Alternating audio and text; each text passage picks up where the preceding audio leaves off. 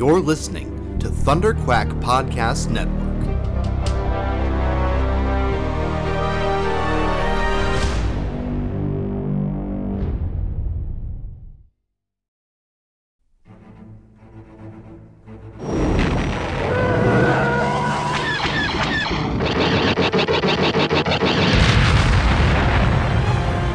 Ha! Got him! That should keep the First Order off our backs. Nice work, Paul. Tim, are we set to make the jump? Yep, the engines are primed and coordinates for the rendezvous are set. All right, strap in and let's get this intel delivered to the Resistance. Punch it! You're listening to Star Wars The Saga Continues. Your hosts, Kyle Avery, Tim Gerasi, and Paul Herman, are scouring the HoloNet for news and bringing you all of the latest updates on the future of the Star Wars universe. And the future is bright indeed. So we invite you to join us on this exciting journey as the saga continues. Hey there, Star Wars fans. Happy New Year 2020, and welcome back to Star Wars The Saga Continues, your podcast for all the latest news, rumors, and updates on all the cool and exciting uh, projects coming in the future of the Star Wars universe. Um, man, we can't even say episode 9 and all the upcoming stuff because uh, that is behind us now. Um, but of course, we've got plenty more to talk about that on this episode, um, specifically in regards to uh, some of the comments we got from you guys about it last time, um, and lots more cool Star Wars stuff to talk about to kick off the year. So, as always, I'm your host, Kyle, and I've got my co host, Tim and Paul, with me. How's it going, guys? What's up, guys? We're ready to start this new era of Star Wars beyond the sequel trilogy. And as you said, Kyle, it is weird now that can't say episode seven, episode eight, episode nine is the stuff we're going to cover anymore because we covered it and now we're moving on. Might even have to update our Twitter and Facebook profiles descriptions that we have on there because it's going to be out of date. But I'm excited to not only just get into this new era of Star Wars with this new year of stuff we got to look forward to, but talking about it with you guys as well. So it's always a good time. Use guys. Use guys. I like that, Tim. That was good. No, I here's the thing. Are we ever not going to cover these films? We're still talking about the prequels and the original trilogy. So Yeah. I think if eh, if anything, I think the sequel trilogy is is going to be something we discuss forever. And for a lot of different reasons. And I think, yeah, I'm I'm super excited about the new year because it's as we know, there's not really going to be no new Star Wars because we'll obviously have the books. Well, the books have been not really really great, but the comic books have been pretty good, I think. We've got tons of TV shows to look forward to, and we've got new projects. And I mean, there's there may not be a new film coming out, but Star Wars has already got w- uh, tons and tons of stuff going on. So I, yeah, the saga is going to continue for sure. And you know, so Mhm. we, we got we got plenty of stuff. But even even even though the sequel trilogy has wrapped, we still will talk about these movies forever because there's always going to be new things coming up, and especially with Rise of Skywalker and all the all the things that Kyle hates the movie for, which is not explaining every single detail. Oh, come on. I, I I had to get a dig in. Yeah, You next thing you're going I had- to put your obligatory dig at Rian Johnson. Wait for it. Well, not- uh, you're, you're not wrong. But what I'm saying is, is that there is a lot when we get this new canon material explaining the things in Rise of Skywalker, which I hope, if they're smart, they really capitalize on it sooner than later. It's gonna, we're gonna be talking about it forever. And I, but you know what? I'm glad. I'm glad. I know flaws and all of Rise of Skywalker. I'm glad there's gonna be material that for us to chew on because in the end, that's what there's. There, everything wasn't you know, to me everything wasn't explained in the OT and the prequel trilogy and the ancillary material, even though it maybe was Legends now. It came out, it tried to help explain things. People still debated and said this or that or whatever. And that to me is what makes it so much fun.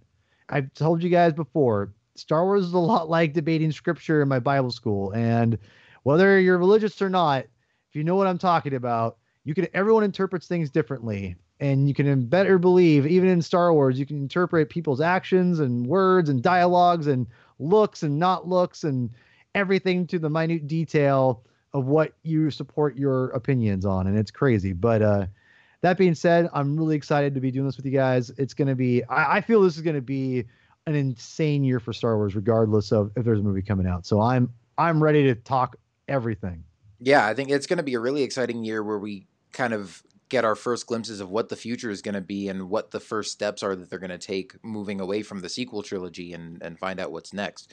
Um, you guys know I am super excited for some Clone Wars coming up pretty soon.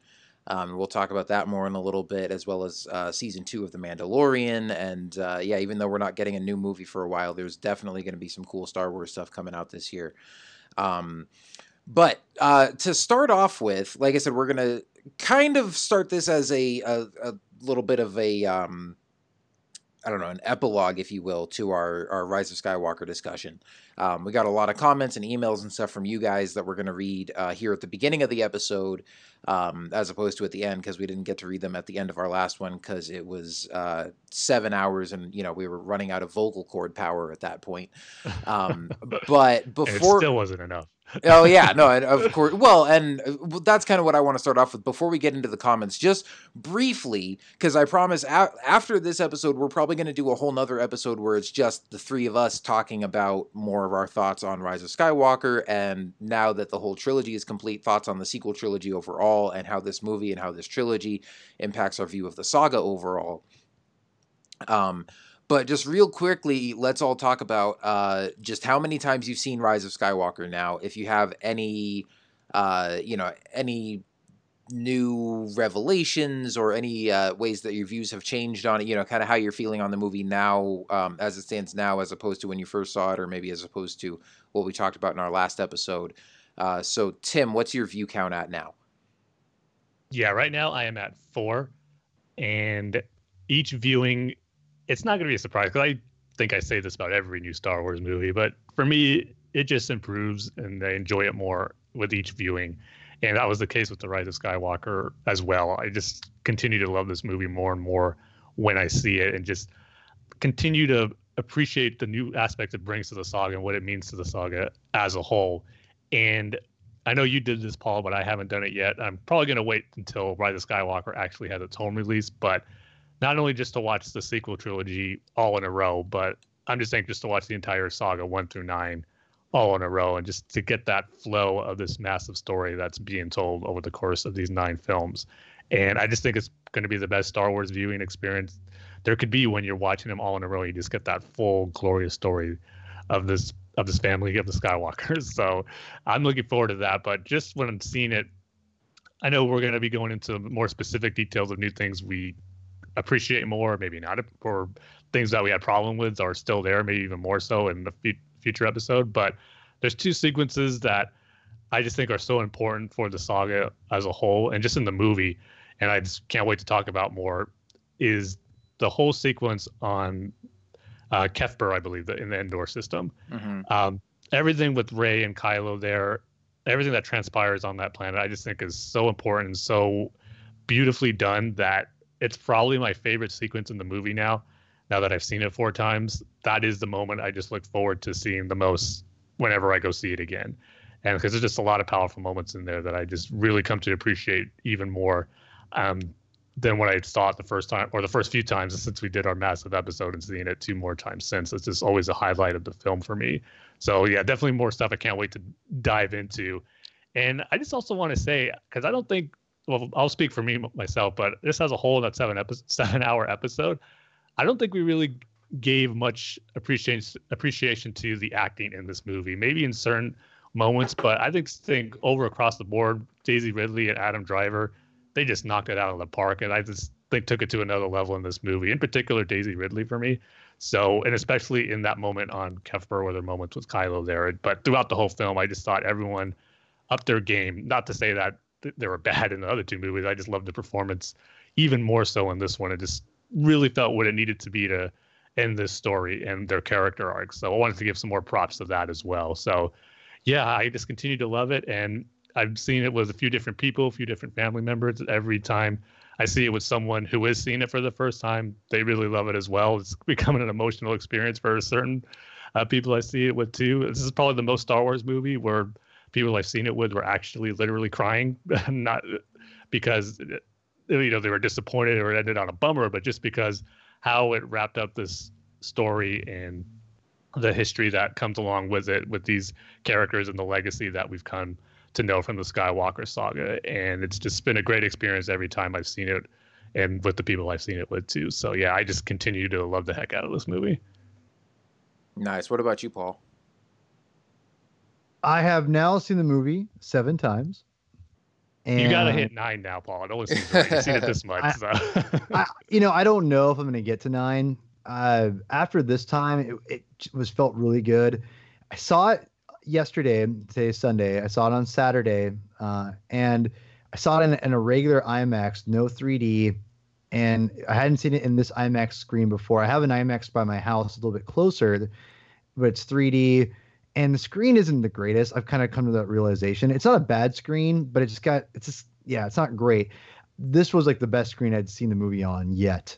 And it wasn't a true IMAX, but it was a pretty it was just a nice newer updated screen and it looked beautiful. And I'm so glad I got to see it on a, a nice screen before um, it leaves IMAX. I'm hoping to get it one more time in IMAX, maybe. But right, but here's the thing: I've, I've seen it seven times, and that's a lot. And you know, it's uh, I don't know if I need to go back and watch it right away because I've seen it so many times already. But uh, yeah, I it's no secret I love this movie to death, and I didn't I didn't expect to love it as much as I did, to be honest. It wasn't something that I I did I just did not hold out hope for it to hit a home run with me, and it did. And it's something that I've I keep finding more things about it that I love that connect to me personally and connect to why I love Star Wars and what who I am as a person now as I approach I approach my 40s. Uh, I turned 38 here in a, in a week. Uh, same day as uh, Kyle actually. Mm-hmm. We have the same birthday, which is really hilarious. January 8th. Um, but anyway, but as I approach uh, my my late 30s and and and whatever, it's Star Wars affects me differently than it did when I was, you know, eight years old or when I was 20 years old or 29 years old or 34 years old. It really does change. And I feel that The Rise of Skywalker and the sequel trilogy has left a different impact on me than both the trilogies have before because they all affect me differently. And again, because they've all concluded in different times of my life. So it's uh it's been a journey and I recently went through and watched the sequel trilogy just as this those three films together, close in you know proximity. I watched The Force Awakens on Friday. I watched The Last Jedi yesterday in the morning, and then I watched Rise of Skywalker that evening. And I wanted to get an idea of how fresh and how everything, and go into every film with an open mind meaning both for critical and to really try to accept things for what they are, whether I like it or not, and try to look at look at it as one three you know three film story and not just three individual films that came out every two years of each other and being able to analyze and not like this and argue and debate and you know take shots at Rian Johnson and, and I mean that seriously. I mean I don't I wanted to leave all that behind I want to sit down and look at the story and see does it make sense? Does it contradict each other? Does this person, you know, give that director the middle finger? I mean, all that stuff. Is, you know, throw it out the window. How does it work as a three film thing? And I will say this right now. I'm not going to really talk about it here at this moment because Kyle won't let me, and I don't blame him because I'll be here like all night if I have another eight hour episode. But uh, we will talk about it on the next episode that Kyle mm-hmm. said. So, um, but I'm going to go in a lot of the things that I'll talk about, and I'm curious what Kyle and Tim will say about things I'm going to talk about uh, on my Twitter. And so I'm probably, unless something I forget because I get busy or whatever, but I'm probably going to do a massive Twitter thread tomorrow, Monday night. So if you listen to this and you really want to hear my thoughts, if you're not following me already, I'm probably going to pin it to my profile for a while, and it's going to be long it's going to be a long. And I'm going to go through every film and talk about how it's gotten better and how it connects to me and how it connects to the trilogy, I think, as a whole, how it affects everything. I'm just going to go really deep on it. And a, a, lot of things I'll be talking about on the next show as well. And I'm, but uh, again, I'm, I'm very curious what Tim and Kyle have to say. And granted, I don't think they're going to change their minds about maybe some things that they may not like, Kyle. But at the same time, I don't, you know, that's just, that's, there's nothing wrong with that because Star Wars, as we were talking about before, Star Wars affects everyone differently and makes us feel different things, and therefore we interpret everything a lot differently and accept and not accept things that maybe everyone else may not may or may not. So like I said, it, I'm really excited to kind of get into this because there, there's a lot of things that I've just I've been itching to talk about and, and throw out there and have people yell at me and say I'm dumb. But but you know, in the end, it's Star Wars is still is, is Star Wars for me, and I'm and I I haven't been this excited for Star Wars in a long time, and, I, I, will say this, and I will talk about on, on the uh, the Twitter feed tomorrow a little bit, but just a little preview. I I will say that the last couple years have been tough on me as a Star Wars fan because of how much it was. I just could not connect to the Last Jedi as everyone else did. I, I didn't hate it. It was, it was hard for me to want to love the Last Jedi and just not. Even with the prequels in Episode One, Episode Two, films I didn't necessarily get all behind. Episode Two was a little bit of a bummer for me because I felt like it was just kind of more the same, and I was kind of, eh, I don't know. And again, that's no I'm not surprised I was like that looking back at it now because at the time of my life I just wasn't into Star Wars that at that moment because of my time in my life. But when Revenge of the Sith came out, it changed everything, and, and it became I became a diehard for Star Wars again, and it was great having the prequels and etc.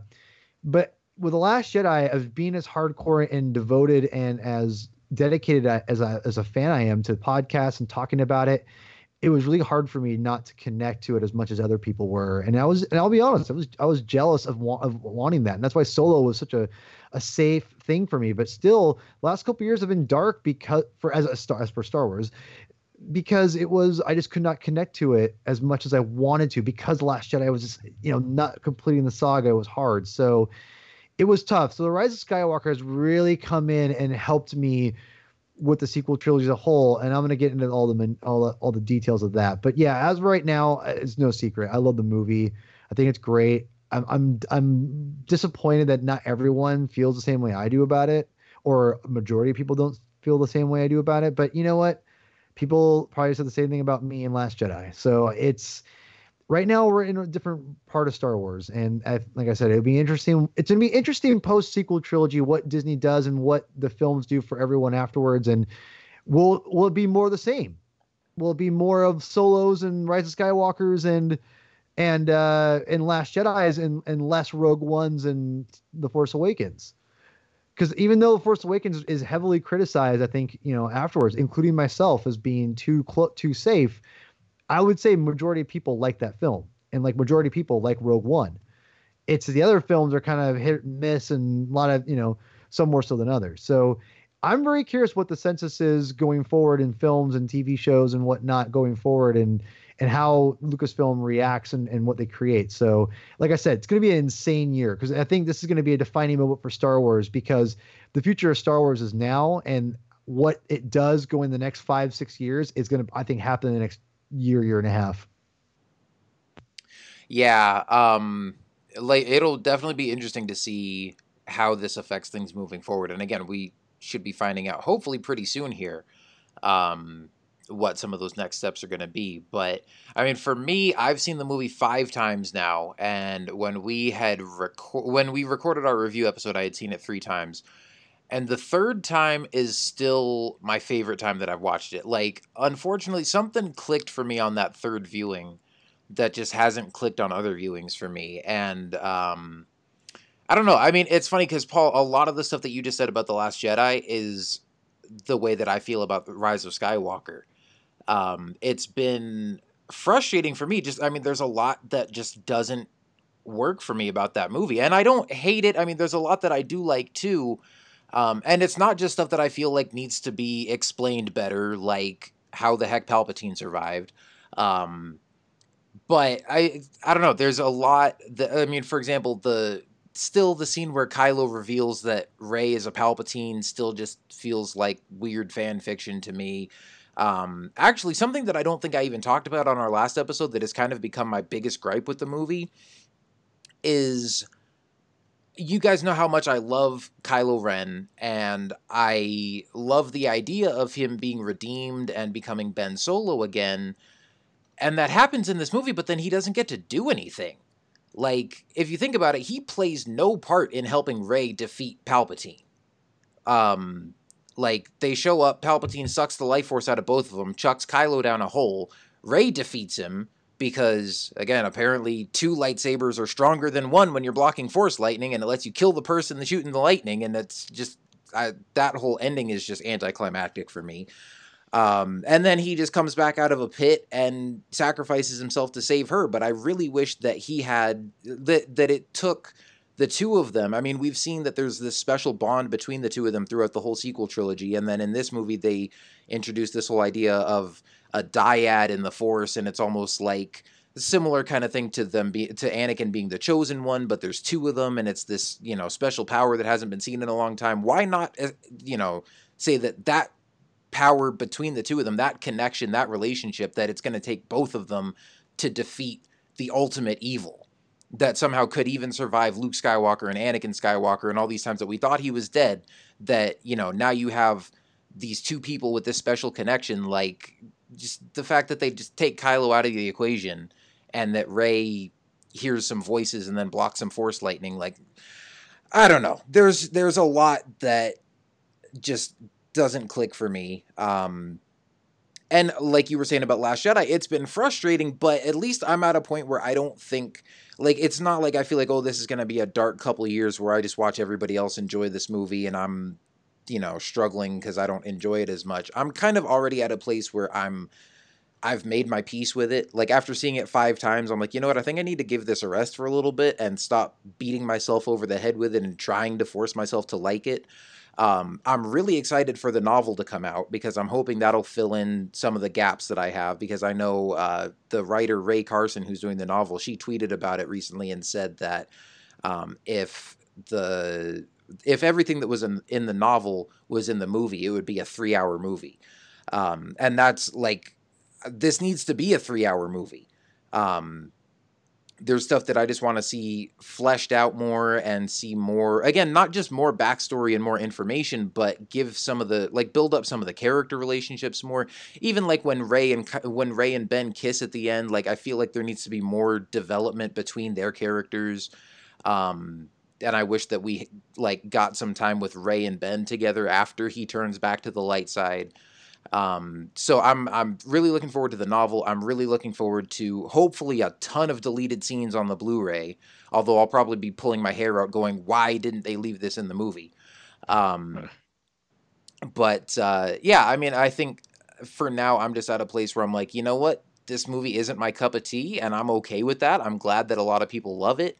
And I don't hate it, but it was also kind of disappointing. Like the last time I went to see it, I was I realized I'm like, we got Jedi and Sith and and Sith homeworlds on Exegol and Kylo Ren, who's my favorite character. And yet, I think the last time I watched it, the parts that I enjoyed the most were the parts with uh, C-3PO, Babu Frick, Zorii Bliss, and Lando.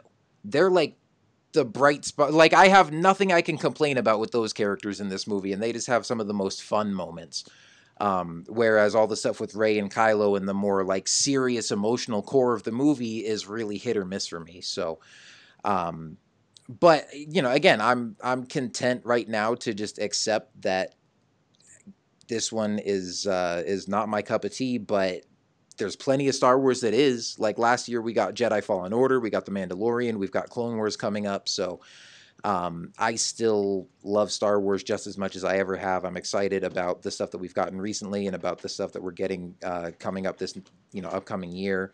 Um, and still hopeful that my uh, my views on Rise of Skywalker might improve at some point. But I think for right now, I'm content to just kind of accept it for what it is.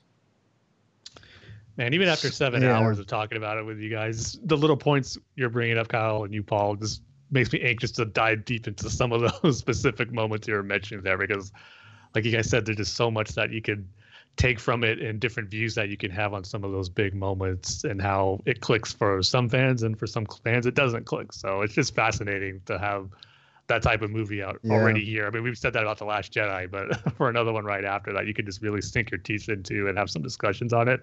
I'm really looking forward to us doing it again, even though we spent seven hours on the whole movie our previous episode. So. It's mm-hmm. funny, Kyle, when you were talking about the two sabers and all, I was just like,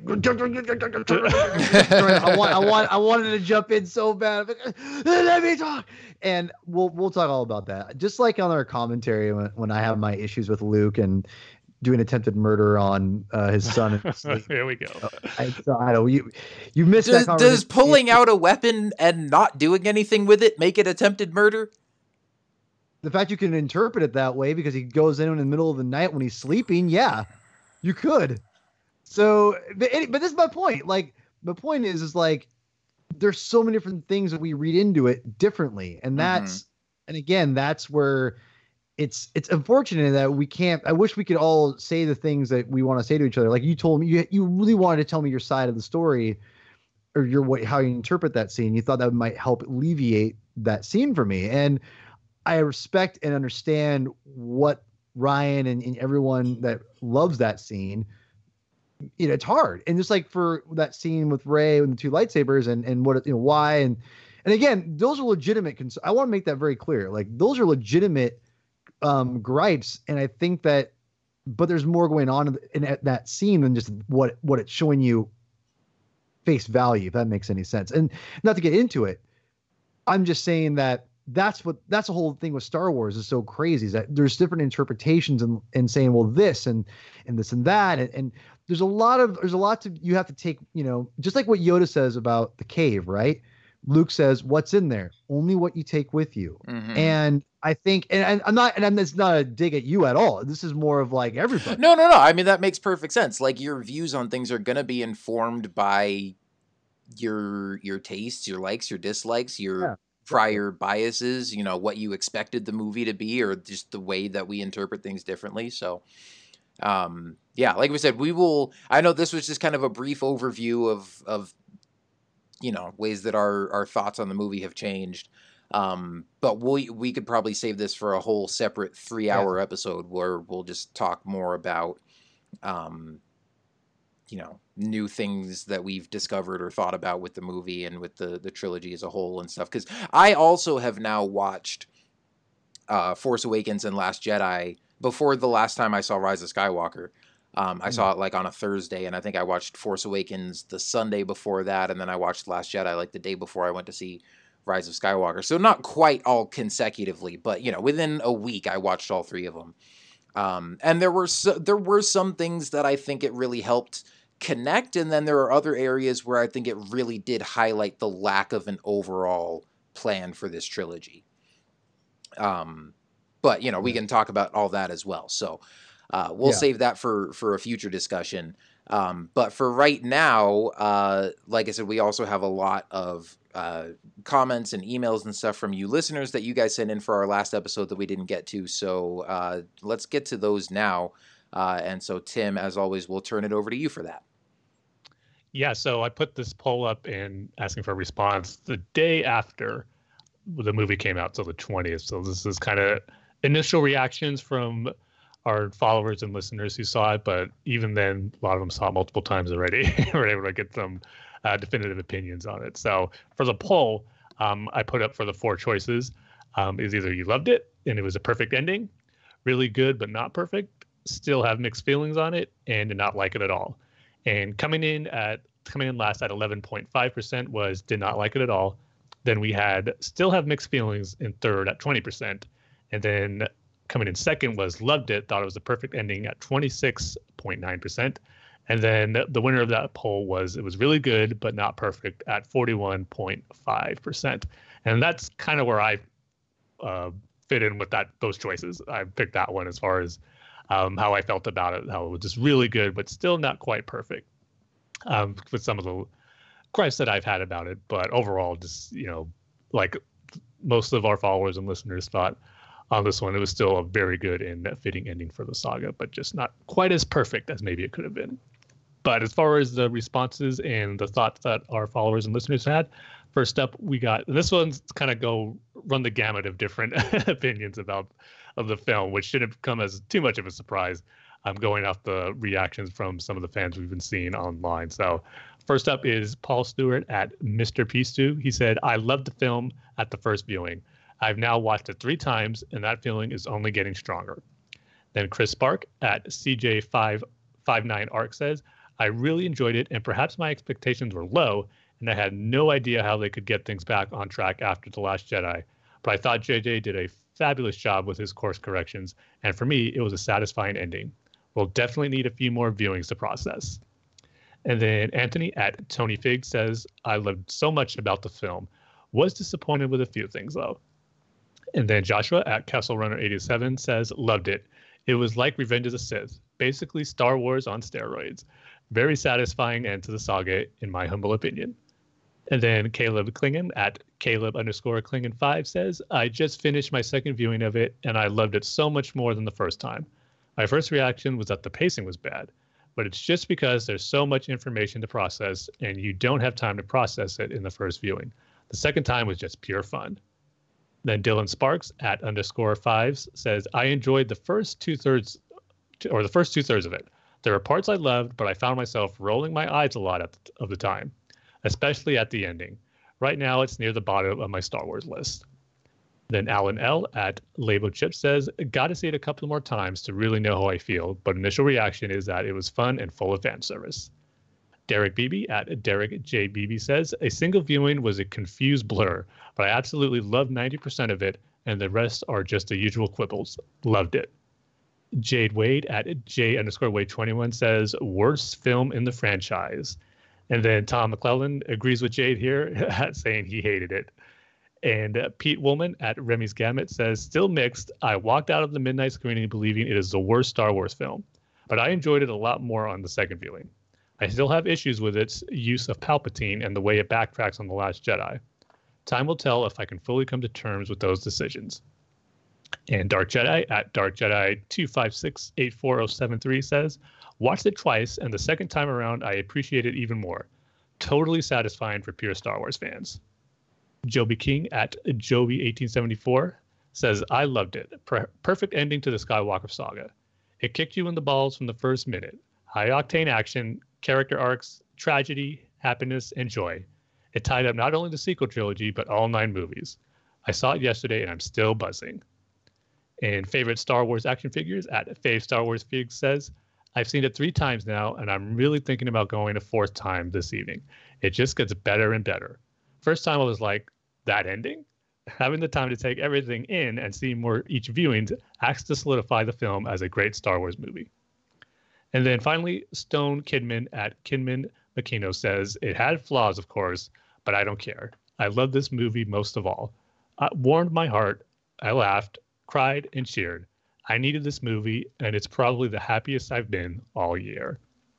So, yeah, those are the reactions we had on Twitter, like I said, it kind of ranged from very different emotions and opinions on it, from those loving it, hating it, then just having mixed feelings on it, and just needing a few more viewings to really solidify how they feel on it, which again is par for the course for Star Wars films these days. So, but it was great to hear all those different reactions from you guys and sharing how you felt about the movie right after you saw it. So, again, it's always just fun a fun part of seeing the new Star Wars movies uh, for us on the podcast, just getting to interact with you guys and hearing what uh, our listeners are feeling about the movie after we get to talk about it. So it's always a great thing to see all these reactions, despite if they're loving the movie or hating it. Yeah, definitely. And then also got a couple of emails. First one is a follow up to ones that we read on two episodes ago, I believe, in our pre Rise of Skywalker show. Um, this one from Aaron Chavez who is chiming in again about the discussion we've had on Rey and her potential origins and her family heritage. And he starts off by saying, Hey guys, I'm sure you'll read this post uh, post Rise of Skywalker. So if you don't read it on the spot, that's totally fine. Well, we're going to read it anyway, Aaron, because it's a good discussion and topic to have. Uh, this discussion will probably have been settled one way or another. I love Paul and I listened to him on three podcasts, including this one. I didn't take his response as disrespect. No worries there. Paul responded to my last email regarding Rey not needing to be related to another Jedi to be a Force user. Paul mentioned that Yoda, Mace, and Obi Wan were stronger levels of Jedi than your average one. I totally agree with that, but we have no evidence that they were born from anything other than average families. No evidence that they're that they have Force sensitive relatives. I don't like the Buffy the Vampire Slayerish everyone is special in the same way thing either. I'm saying Rey could be born from a regular folk and still be on a similar level as Yoda, Mace, and Obi Wan. She'd need the proper training, of course. They had it in them to start, but also had proper Jedi training at the temple and from their masters. For all we know, Rey has crazy amount of midichlorians. Luke just didn't have the cool gizmo Qui-Gon had to check. I'll say that it would be hard for her to beat either Kylo or Palpatine without years of training, but she may be strong enough where the Force enables her to beat them.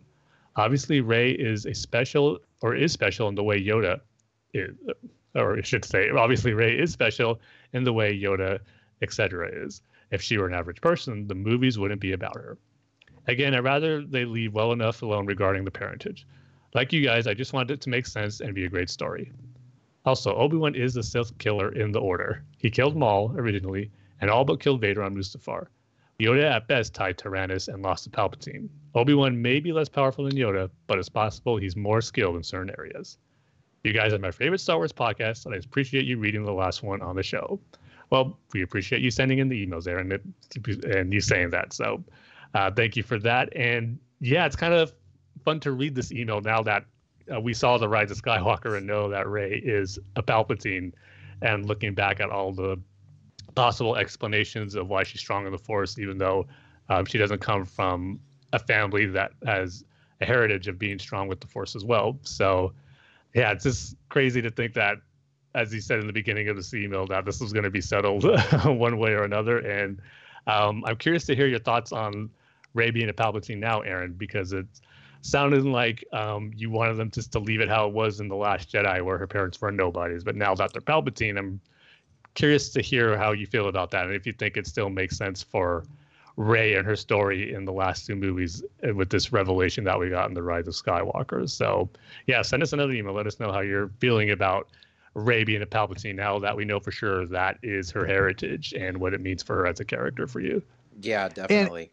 And, and, and the follow up too, I appreciate it, Aaron, that you uh, didn't take what I said disrespectfully or anything. And I, I would say that Rey is even more special, even before Rise of Skywalker. She's even more powerful, I think, than at this point, or at least I interpret it as she's more powerful than Mace and Yoda because again, she's pretty she's pretty overpowered in and again, I don't I don't mean that in a disrespectful way. She's really powerful in episodes 7 and 8 and there's not a lot of context and I think that's where I was kind of trying to get at is the fact that yes, I think that ma- there are people that are really strong in the force, like a Mace Windu, but I think she even transcends that. And what's really cool is I think Chris Terrio even talked about that idea that the reason why this that the Rey Rando and he didn't say Rey Rando obviously because that's more, more of a me thing, but uh, he talked about how Rey you know th- there needed to be some kind of pizzazz with her because it's this is a fairy tale. And that this isn't really something you can just be just kind of it's not a meta commentary on society or or whatever. And that's the cool thing I, I think that about I think Chris Terrio got where, where I was coming from, and maybe I've, I had a hard time articulating that. I think he did a great job in one of the interviews for I think it was Hollywood Reporter.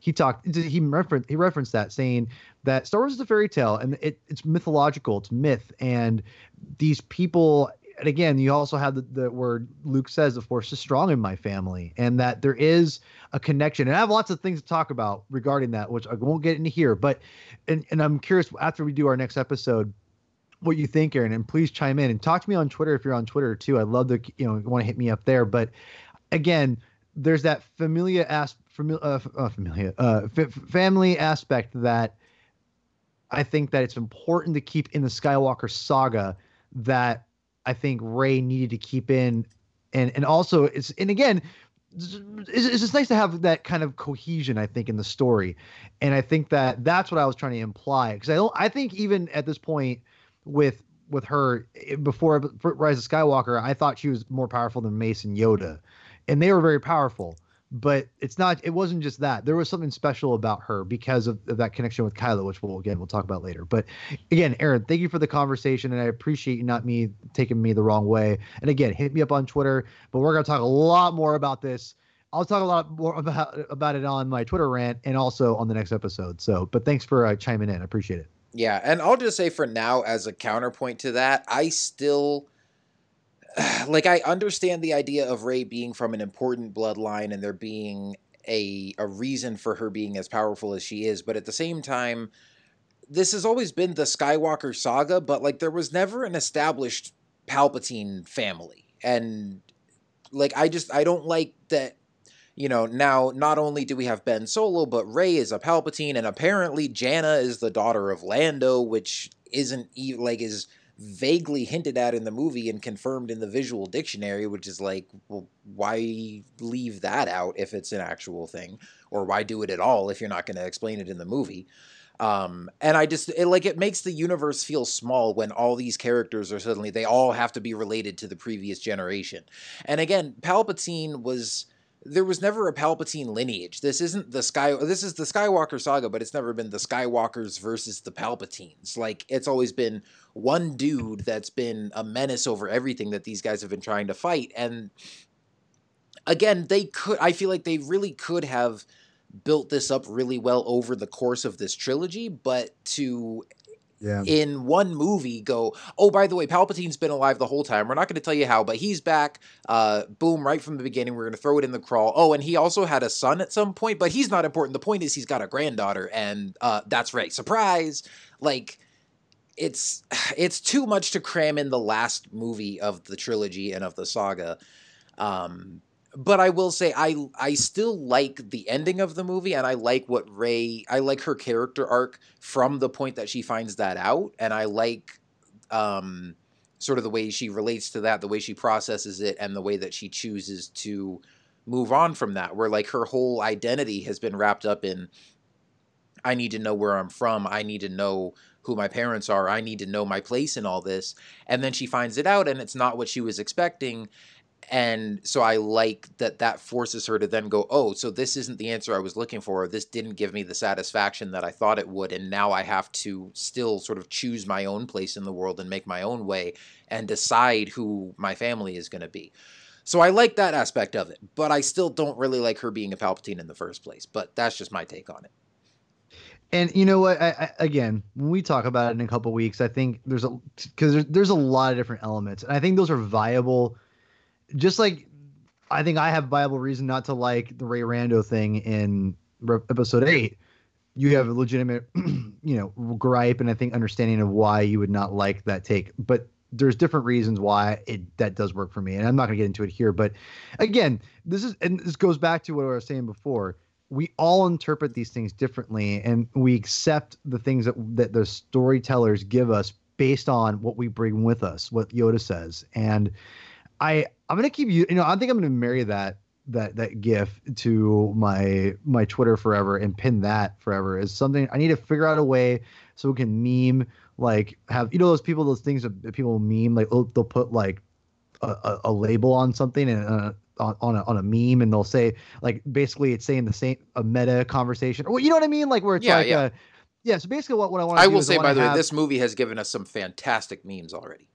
oh yeah and so what, what I'd love to do is have that scene in Dagobah somehow where it says you know where you know what what what what's in there and then Yoda says whatever only what you take with you and you have it says Star Wars is Yoda and then and then Star Wars fans is Luke and then Star Wars movie is a Dagobah cave.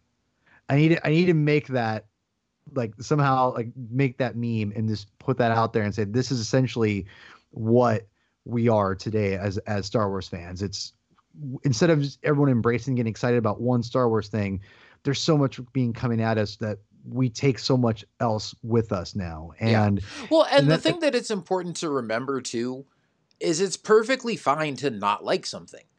Like, Yeah. and, and again, that's been kind of the hard lesson for me. Like, I'm used to loving Star Wars. Even like, I love the prequels. I love The Last Jedi, which a lot of people don't. I've loved the animated series from day one. Um, I mean, Resistance, I could kind of take it or leave it, but you know, like I, I generally have been very positive about Star Wars. I love a lot of Star Wars stuff. Um, and you know again with the gripes that i have with rise of skywalker it's i've had to just kind of realize you know what it's okay that i don't love this like and obviously there are people out there that are gonna try to persuade everybody that it's terrible or persuade everybody that it's amazing and it's like just like what you like don't like what you don't like and you know let everybody else do their thing And Cal, and, and I just want to say one last thing about this kind of release. I think, kind of a serious conversation because I think I understand completely what you're going through and what other people are going through, and I think this it, it bears a bigger discussion at some point down the road that we need to we need to kind of come to the conclusion of what happens when it doesn't go our way? And how do we react? What does that mean? Because honestly, I, it almost didn't go my way at all. And it was hard for me. And I'll be honest, and, and I think this is no secret. I did not handle it well all the time. And it sounds really ridiculous about fix, you know, a commercialized art that I'm doing that over, but it's true. And I think it it's something to talk about because I think it's it's something that's serious that we as Star Wars fans we take Star Wars so seriously. It's a big deal when we don't like something. And it's hard. It's hard to accept and it's hard to say is this right or wrong? And I think that is a great topic at some point to talk about and can i get some Star Wars therapy. And I mean that. Like I mean that seriously because uh, I know like even a show like Force Center, I think even has like Star Wars therapy like show, but like, but in all seriousness, I think there's there needs to be some kind of under like people. We all think things differently, and it's hard for us when we don't connect to something that we want to, and that's what I'm trying to get at. When you can't connect to something that you want to so badly, and I relate to that. Believe me, people, so much. It's hard, and it's really difficult when you when you love something as much as Star Wars and you don't connect with it and you see other people that do and then you see the pe- people that don't and you want to cling to those people and be like yeah you know this is my people. And i i understand that completely. And i'm i'll be honest i'm grateful it ended the way i a way that i kind of wanted it to go. And i'm very grateful if it didn't i don't know what i would do. It'd be hard for me to swallow. And i and i think it and so instead of being like whew glad i dodged that bullet i want to really embrace like the idea of how can we as Star Wars fans, if we don't love something like like you don't love the Rise of Skywalker, and I didn't love the Last Jedi, how do we? It's, it's I think it's more than just I don't like this movie and just move on. I think there's we got to figure out some way to like de- what can we help each other out, encourage each other to get over those things. I, and honestly, and I'm not sure what the answer is because it was hard for me, and I there was moments that I accepted it and sometimes I didn't. So how do we? Well, I'll be honest. The, the answer for me right now is get excited for the fact that Clone Wars is coming out next month. Well, well there um, you go. But eh, you know, I mean, in general, like for real though, there's so much Star Wars stuff out there. Just focus on the stuff you love. Like we're all Star Wars fans, even if you didn't like the latest movie or the latest episode of the show or whatever. Like there's got to be something that you love. So, and at some point, especially now that Disney's got the franchise and we're getting so many new movies and so many new series and video games and everything, like eventually along the way there's gonna be something that you don't love and that's okay like you know they're not gonna bat a thousand um and it's totally fine to just focus on the stuff that you do love but you know don't tear down the people who love the thing that you don't love right no it's true and like like i said i think we all the sequel trilogy was a little bit different, and again, we'll we'll get into that next week. But yeah, I, I think you get make a great point. There's we have great. We're going to talk about the Clone Wars here in a minute and other stuff, and there's lots to be excited about. And I think that's what we you just want to embrace what you love and just accept the fact that there's going to be so much Star Wars coming out after the sequel trilogy now that there's going to be something probably for everyone. And I think that's something to kind of cling to because we've got like you said, so much. So yeah, we I, I don't mean to hijack this, but thank you everyone for your your guys' comments. They mean a lot to us, and uh, yeah, please hit us up for more uh, more comments about everything, even if you disagree with me. Yeah, and thank you to Aaron for that email that obviously got a good discussion going. Um, yes. Sorry, my fire alarm's going off in the background because my wife's cooking, but don't um, die. Whatever yeah. you do, don't die. No, I'm I'm good. Uh, we're fine. We're all fine here all right. now. Uh, situation normal. Just a small reactor leak. Um, but anyway, I think Tim, we do have uh, one more email to read, right? Yeah, we do. We got one from Logan Simmons giving his thoughts on the Rise of Skywalker, and he goes, "Hey TSC gang, I'm going to cut right to the chase. Episode nine fulfills the potential that the sequel trilogy had all along. This film was satisfying, impactful, and just an all-around fun time. After my first viewing, my major complaint was that the pacing was so fast and intense, it didn't really feel like it was building up towards anything. Upon my second viewing, the pacing comes off much more natural. I realize that the abundance of new Star Wars creates this feeling where us fans are always at maximum hype, which is which why I felt this movie peaked early and plateaued there. Was Anakin's legacy tarnished by episode 9? As a diehard prequel fan, I say no. I had presumed that the Chosen One would bring balance by destroying the Sith. I have come to accept that it now means that Anakin's destiny is to realize or to equalize the playing field, for about 30 years or a generation. and to eventually give the Ray or give Rey the strength to defeat Palps. Is Rey the next chosen one? Not necessarily, but I love the new term that episode 9 uses. She and Ben are a dyad in the Force. Fair warning, I'm going to be jumping all over the place here. When Ben Solo stood off against his former Knights of Ren with his grandfather's saber, I nearly lost it. The feeling of thinking that Chewie was dead was the most uncomfortable two and a half minutes of my entire life. When Pryde said that there was a prisoner, I literally felt my heart swell in relief. I love that some of the most prominent Jedi voices heard were that of Anakin Skywalker, Ahsoka Tano, Kanan Jarrus, and Qui-Gon Jinn. My top five favorite Jedi are Annie, Ahsoka, Kanan, Qui-Gon, and Ezra. Of course, that begs the question, where was Ezra's voice? I hope that this means that he and even Cal Kestis are still out there alive. Oh no, I just realized, does this mean that Ahsoka is dead by episode 9? And on another note, Babu Frick with multiple exclamation points there. and anyways, I had heard that the Cape Sith troopers in Sidious's chamber were named after legendary Sith. For instance, perhaps one is uh, Tenebrous, one is Bane. Yeah, that's from the visual dictionary guide where the different squad squadrons of the Sith troopers are named after the former Sith lords. Like I believe Tenebrous was on there and Darth Revan and some other ones, which is a pretty cool little Easter egg to throw in there. But he continues saying, I'll be the one to say it. Maybe Paul will too. The movie fixed a lot of my and many other fans' problems with The Last Jedi, while also complimenting me or complimenting the entire sequel trilogy. I love that this movie wasn't bogged down in meta messages about fandom and just had fun being a Star Wars movie for a change. Ben slash Kylo is now one of my favorite characters of all time, although I am personally not a fan of the kiss. A little bummed that the Duel of the Fates was never heard, given that a lot of TV and radio ads use it to hype people up. That being said, I love the score.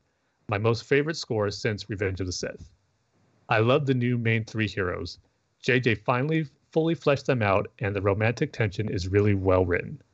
I know I'm just gushing about it all right now. I'm in a pretty good mood with the holiday season in full swing. I can think of a few things that I had a problem with.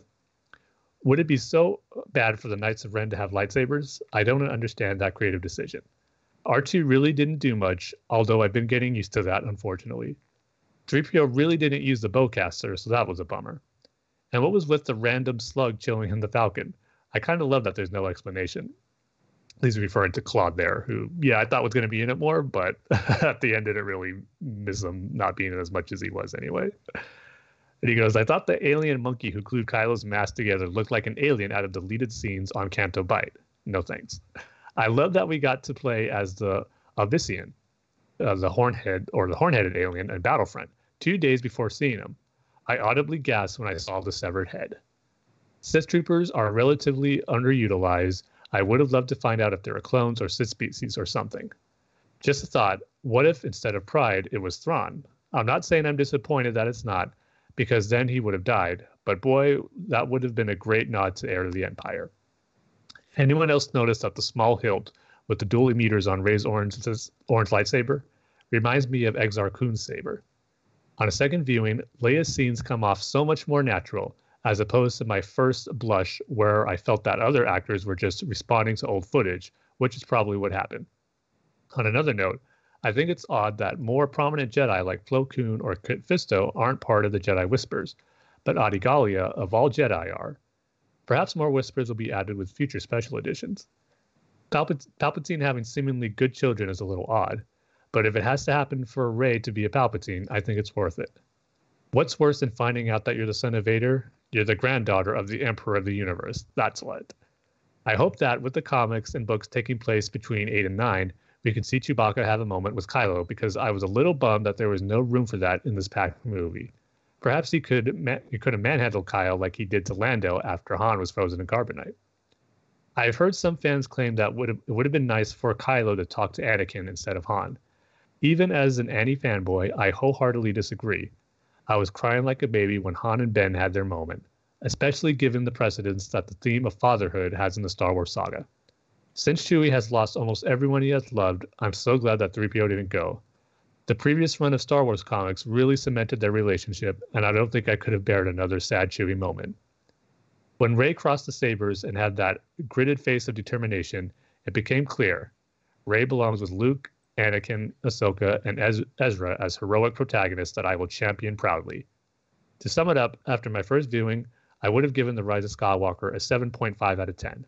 After a second viewing, I can confidently say I would give it a 9 out of 10. By far the best of the sequel trilogy. There is so much amazing Star Wars right now. Fallen Order is near perfect. Mandalorian is somehow even closer to perfect, and I am beyond hype for Clone Wars Season 7. Matt Lanter has said that there hasn't been any talks of a Season 8, but it's not a but it's not completely ruled out of the picture. Battlefront 2 is re- really fun with co-op now available to the sequel trilogy, and I'm finding myself playing regularly again. I can't wait to see some of the, the deleted scenes. I think it's odd that Hayden Christensen has come into the limelight of fandom just for a couple of whispers. Perhaps there are some alternate scenes with Hayden in full Anakin getup, or perhaps we'll be in, or he'll be in flashbacks for the new Kenobi series. Even though we're supposed to be celebrating the end of the saga, this feels like a new beginning that I can't wait to be a part of, and I'll be right here listening to you guys as the saga continues into the future. May the force be with you. Yeah, thank you for your response to the Rise of Skywalker, Logan. A lot of cool and interesting facts that you shared with us for some of the stuff you loved about it, which I think a lot of us would agree with, and then some of the nitpicks that you've had with it too. So again, this movie just so much you can take from it. Even the smallest little details about it, you can have so much discussions about it. Just have it stick with you, as Logan put down in his bullet points of stuff he enjoyed and didn't enjoy about the movie. So there's all great stuff to hear from fans of this, of Star Wars in general, just to get all these different perspectives on it. So yeah, and like you said at the end, Logan, still a great time to be a Star Wars fan. We just got all this great stuff to enjoy and just more great stuff to look forward to in the future. So thanks again for sharing your thoughts on it. Yeah, definitely. And I don't remember if we talked about this on our on our review episode or not, but yes, the visual dictionary did confirm with those Sith Trooper legions, Revan is canon now. Hallelujah. Yeah. now we just got to get a canon story with Revan in there. Mm-hmm. That's the next step. That's the next step. But baby steps, people. Baby steps. That's true. Yeah.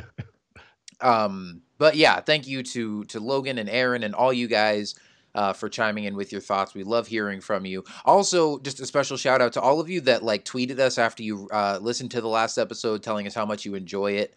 Um, again, this might sound weird, but I still worry. Like every time we put out an episode that's like six or seven hours, I'm like, who the heck's gonna listen to this? And then when we hear people be like, "Hey, I'm on a seven-hour car ride and I'm halfway through the Saga Continues podcast and loving it," I'm like, okay, great. There's some people out there that are just as crazy about Star Wars as we are. So, um, thank you to all of you guys uh, who just who listened to that episode and enjoyed it and stuck with us for the whole seven hours. And uh, hope you enjoyed Yeah, listening definitely. to all the stuff we had to say about it.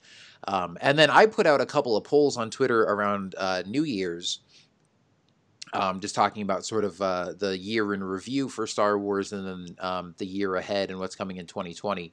Um, so first when I said 2019 is coming to an end and what a year it was. What was your favorite piece of Star Wars content that we got this year? And the options were The Rise of Skywalker, The Mandalorian, Jedi Fallen Order, or Galaxy's Edge. Um, and Galaxy's Edge was in last place with 2%, which wasn't too surprising because I know a lot of people probably haven't been there yet, but I know that was a big thing this year, so I wanted to put that on there. Uh, 10.2% for Jedi Fallen Order, um, which probably means that more people need to play it because if you haven't, that game is amazing. And I'm not sure where I would be on this poll. Jedi Fallen Order is up there for me. Um, It's definitely one of my favorite things that we got last year. And uh, Paul, I know you finally finished it recently, and so we can all talk Mhm. about now, you know, just how amazing that story is. Um, and we might have to do like a, a spoiler filled review of that game at some point in the future, too, now that we've all finished it.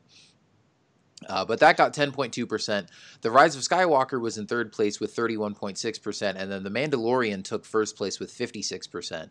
Um, and uh, yeah, I was a little surprised that The Mandalorian was that far ahead of Rise of Skywalker, but um, man, between the the Beskar armor, the Mando history and culture, and all the Baby Yoda memes, um, you know, that was definitely a big thing for Star Wars in 2019. Um, and we'll talk about that some more uh, in just a bit because um, we got to do a little recap of the the final two episodes. I think the last time we talked about the Mandalorian, we were only up to episode six, and uh, man, that season went out with a bang, to say the least. Um, oh yes. So Man, it was a difficult choice in that poll, though. But again, it just speaks to the volume of the great Star Wars content we got this year, and how it was a Star Wars year like no other. That we had all these choices and options to choose from. Yeah. So what would you guys pick? What what would you say was your favorite piece of Star Wars content from last year? Oh. to be honest, I don't know if I could do it because there there I love everything we've gotten. Pretty much the three main things: Fallen Order, Mandalorian, Rise of Skywalker. I love all of them. Uh, it's it's really hard for me to choose because I do love them so much. And I'd probably say the only thing I'd say Rise of Skywalker gets just a little bit to an edge of everything is just because of the connotations with the or the connections with the saga films and it you know concluding and trying to you know conclude a nine film saga that I grew up watching.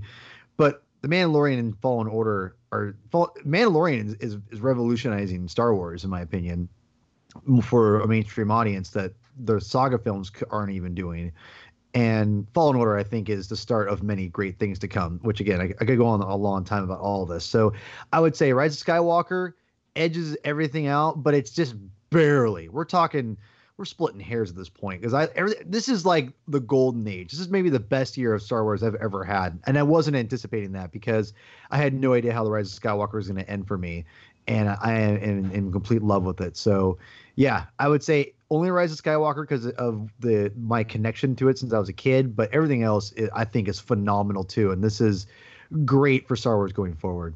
Mm-hmm. Tim, what about you? Yeah, yeah. For me, my vote was going to go to the Rise of Skywalker. It's hard not to pick something that is the final chapter of the Skywalker saga, and for me personally, have it be such a satisfying ending to the eight previous movies that came before. And as you were alluding to, Paul, just being a fan of this franchise for my whole life. And as this one being built up as the final chapter of the Skywalker saga, I mean, we could debate about if that's going to end up being true or not, but for right now it is. With the directions they took the characters with Rey and Kylo and just the Skywalker lineage, I was just completely satisfied. And there was a chance that I couldn't have been happy with the way they ended things and the directions they took the characters. And I know for some people, it wasn't satisfying for them. But thankfully for me, I could say that it was, and that's why my vote would go to the Rise of Skywalker as my favorite piece of Star Wars content this year. But again, that's not saying the Mandalorian was something special in its own right because it really is. It's just more on what the legacy of the Rise of Skywalker has and what it's trying to wrap up in that story of films I've been a fan of my whole my whole life, and that I was satisfied with it. That's where it gets the nod. But geez, what an amazing time! Not only to get all this stuff within the same year, but in regards to the Mandalorian and the Rise of Skywalker, getting it in the same weeks, mm-hmm. an episode episode seven for the Mandalorian airing b- the day before the Thursday night preview screenings of the Rise of Skywalker, and then a week after we get the season finale. I mean, what a great Star Wars sandwich those two weeks were with, you know, the Rise of Skywalker being the meat and the Mandalorian episodes being the bread. So yeah, it was a delicious Star Wars sandwich. Yeah, and not only that, but I mean, all of that content, the entire season of The Mandalorian, The Rise of Skywalker, and Jedi Fallen Order all came out within two months. Yeah, just about. Um, so yeah, it's it was a, a, crazy amount of quality Star Wars content packed in there. Um, for me, uh, it for me it's a tough choice between The Mandalorian and Jedi Fallen Order. I mean, Fallen Order really was just such a breath of fresh air to finally have a Star Wars game that came with you know, universal critical acclaim and no big issues or controversies and had such a really great story. Um, but I think now, it, it, like if I had put this poll out after episode seven of The Mandalorian, I would have said Jedi Fallen Order, but I think the finale of The Mandalorian puts it over the top for me. Um, it just ended on such a strong note, and I can't wait to go back and rewatch the entire season, and I can't wait to uh, get to see season two and just see where they take this story and these characters from here. Um, and again, we'll talk about the finale more in detail in a little bit here, but um, yeah, I I absolutely love that show. I love the action. I love the visuals. I love the soundtrack. I love the characters. Um, I love the just the lore building and the Mandalorian history and culture and stuff that it's incorporating.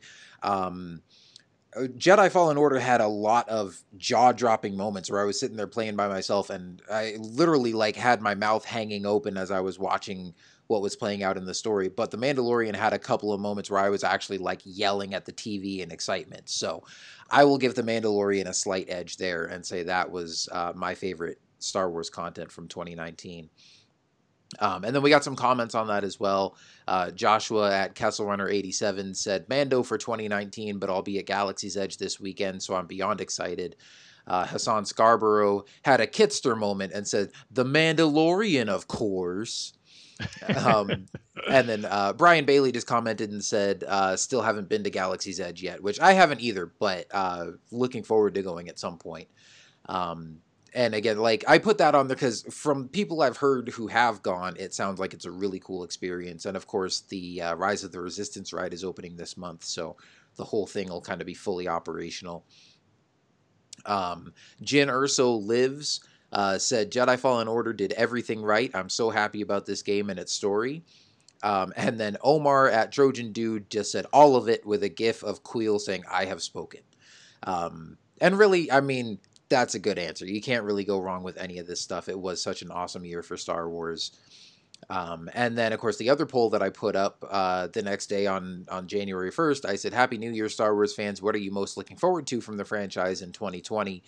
Um, and uh, the options were The Clone Wars returning, The Mandalorian season two, uh, Celebration Anaheim, and Lego Star Wars: The Skywalker Saga, which was kind of the only thing I could think of to put as a fourth option because um, as of right now, I think that's the only video game that we have announced that we're getting this year. And I know there's some Lego Star Wars fans out there too, but um, that uh, came in last place with 3.2%. Um, 6.5% said Celebration Anaheim. 36% said the Clone Wars returning. Um, and as much as I love The Mandalorian and I'm excited for season two, you guys know I am firmly, firmly in that Clone Wars camp as far as what I'm most looking forward to. Um, but then the Mandalorian season two took first place in the poll with 53.8%. Um, which again makes perfect sense considering that that was what won out as the thing that people enjoyed the most in 2019. Um, and uh, immediately after the season ended, Jon Favreau tweeted about it and uh, posted a picture of a Gamorrean guard um, and said that uh, season two is coming in fall of 2020. So we don't know if that means fall like closer to September or closer to November, but um, good to know that season two is well underway, and I can't wait to see uh, where they go with that. Um, but what about you guys? What are you most looking forward to uh, coming up this year? Yeah, with the Mandalorian ending the way it did with season one, it would be hard not to pick season two as my most anticipated bit of Star Wars content for 2020. But it's like you, Kyle. It's hard not to pick the Clone Wars, and I think I am going to choose the Clone Wars just because we didn't think it was going to happen. Mm-hmm. We've had that awesome excitement of it being announced at Comic Con almost two years ago now, and the fact that it's coming next month and it's almost here, it's just going to be a great way to kick off Star Wars in 2020. And I just cannot wait to see something that we thought we were never going to see and was almost just a pipe dream. And we kept speculating, or not even speculating, but just wishing that if only Lucasfilm could release The Siege of Mandalore as movies or just a way to wrap up the Clone Wars like George Lucas and Dave Filoni intended, that's all we're asking for. We're getting that and we're getting more. And so mm-hmm. it's just awesome that it's finally here. And after all that time wishing that it was going to happen and then getting excited about it when it was announced, the fact that it's almost here now, it's going to be my most anticipated bit of Star Wars content coming for 2020. And like I said, what a great way to kick off this year of Star Wars with getting new Clone Wars. But then we get the Mandalorian at the end of the year, so it's just going to be two great bit of Star Wars television to kick off the year and in the year of 2020. But Clone Wars is going to get my vote. Yeah, I, I think for me, uh, I personally am looking forward to the Mandalorian season two, just because I think that the show is really special and I've just been so happy with it. It's been everything I've wanted to see in something in Star Wars that's not saga film related. And season one blew me away, which we'll talk about here in ex- detail in a few minutes. But uh, to be honest, I'm going to be a little selfish, uh, and I'm going to just gonna hint to both of you. I, I, I think something maybe next month besides the Clone War uh, thing, uh, Star Wars related, that I'm really excited about, which maybe we'll talk about at some point if we can get every all. very true. If Yeah. the stars can, if the stars can align, next month will be a very special month for for us. So we'll we'll, we'll get more details about that eventually, but.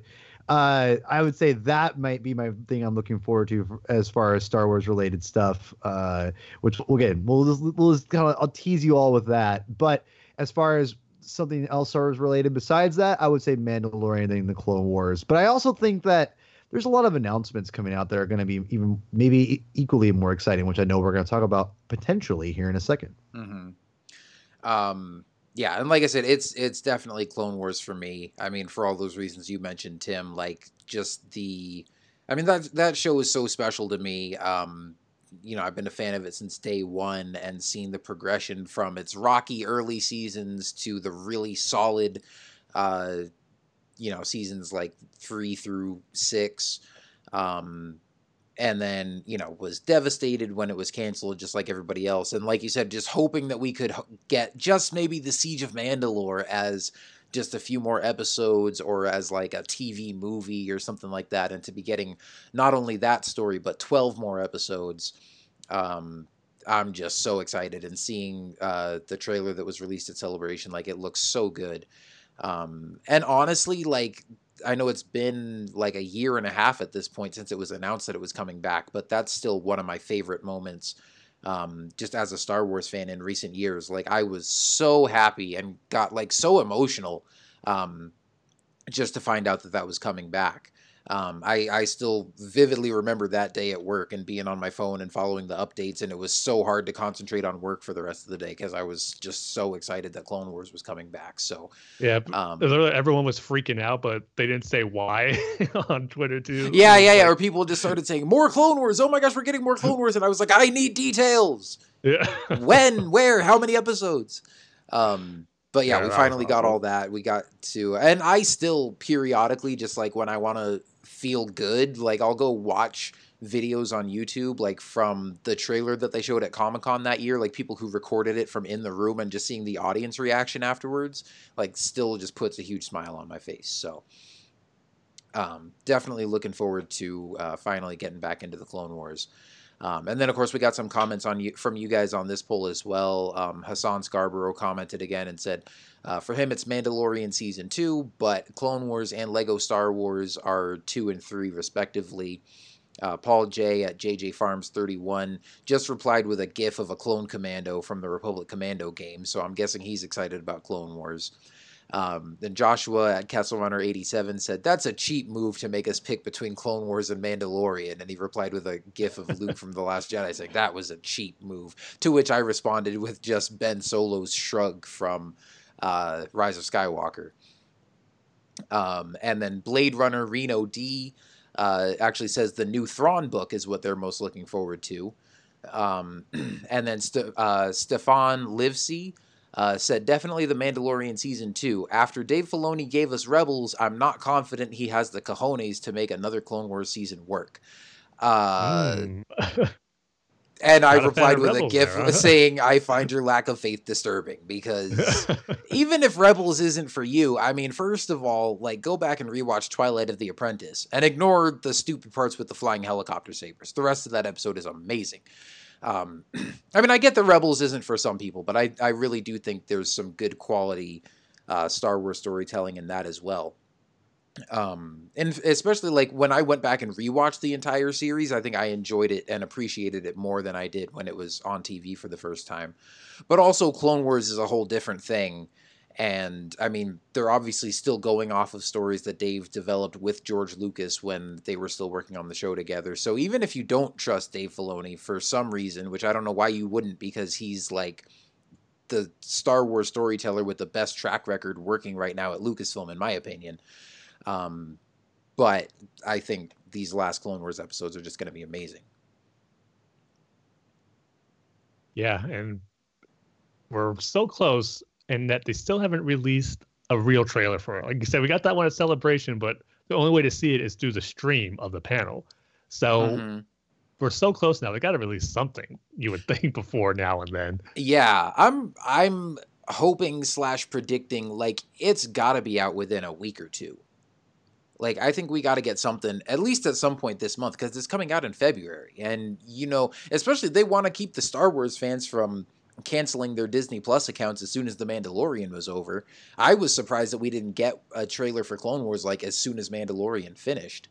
Um, yeah, it would have been a cool little tease to put at the end of the episode, like they had that little Rise of Skywalker scene that they snuck on Episode Seven to get a little you know preview of it, and it would have been cool if they did that with the Clone Wars. You know, the next new Star Wars content coming on Disney Plus, Clone Wars season seven. Here's a cool new trailer. Yeah. um, so who knows? I mean, hopefully we'll get something soon. It certainly would make sense for them to release something soon. Um, all we've got so far is um, we apparently have confirmation of a release date for at least the first episode. I'm guessing this is probably going to be released weekly, like The Mandalorian was. Um, but we've heard reports that the uh, the air date of the first episode is going to be February 17th, which apparently was revealed in like an official video that Disney posted to their website or something of like upcoming Disney Plus content that was then later deleted. So maybe take this with a grain of salt because I don't know if that means that this just got released accidentally when it wasn't meant to, or if maybe that's not set in stone yet and they need to change some things and that's why they took it back down. Um, but obviously, I mean, whenever we do get a trailer, I'm sure that'll have a release date on there. So hopefully we get that confirmation sooner than later. But at least as of right now, maybe pencil it in on your calendars. February 17th is probably when we're getting um, at least the first episode of uh, the new season of Clone Wars. Yeah, and if not then, it's going to be somewhere right around there. It cannot be too far off. And February 17th is a Monday, which The Mandalorian debuted on a Tuesday, which is when Disney Plus launched. But it, again, every episode came out on Friday. So it'll be interesting if it is the 17th, if that will be its official day of release, if they're going to do multiple or if only one episode per week. And it's going to be Mondays instead of Fridays. So we'll see. I don't know. There's a part of me that's thinking for Clone Wars anyway, they might do it a little different than the Mandalorian, where maybe it's not the entire 12 episodes, but maybe they'll release the whole arc in one day, like they did uh, for the, or not like they did with the Mandalorian, but how it's kind of an arc as a self-contained story, and they want to put the whole thing out at once and not break it up into episode weekly releases. So I'm not sure how they're going to do it, but that's kind of how I would like to see it done: is have it be where it is an arc release at a time because that would be a cool way to have it where you're not releasing the whole bit of the new Clone Wars season, but you're giving us fans enough content to fully enjoy. Because man, as hard as it was waiting week to week for the Mandalorian, at least it was you know 40 to 45 minutes, or some cases 35 minutes, bit of new Star Wars content. With Clone Wars, it just being 20 minutes a week. I mean, we've lived through that before with this when the series first aired, but knowing what the these new formats of streaming and how sometimes you can release just one more than one episode if not the entire season of a series it is hard not to think that maybe they could do something a little different where it's just more than one episode a week. At least that's what i'm hoping for.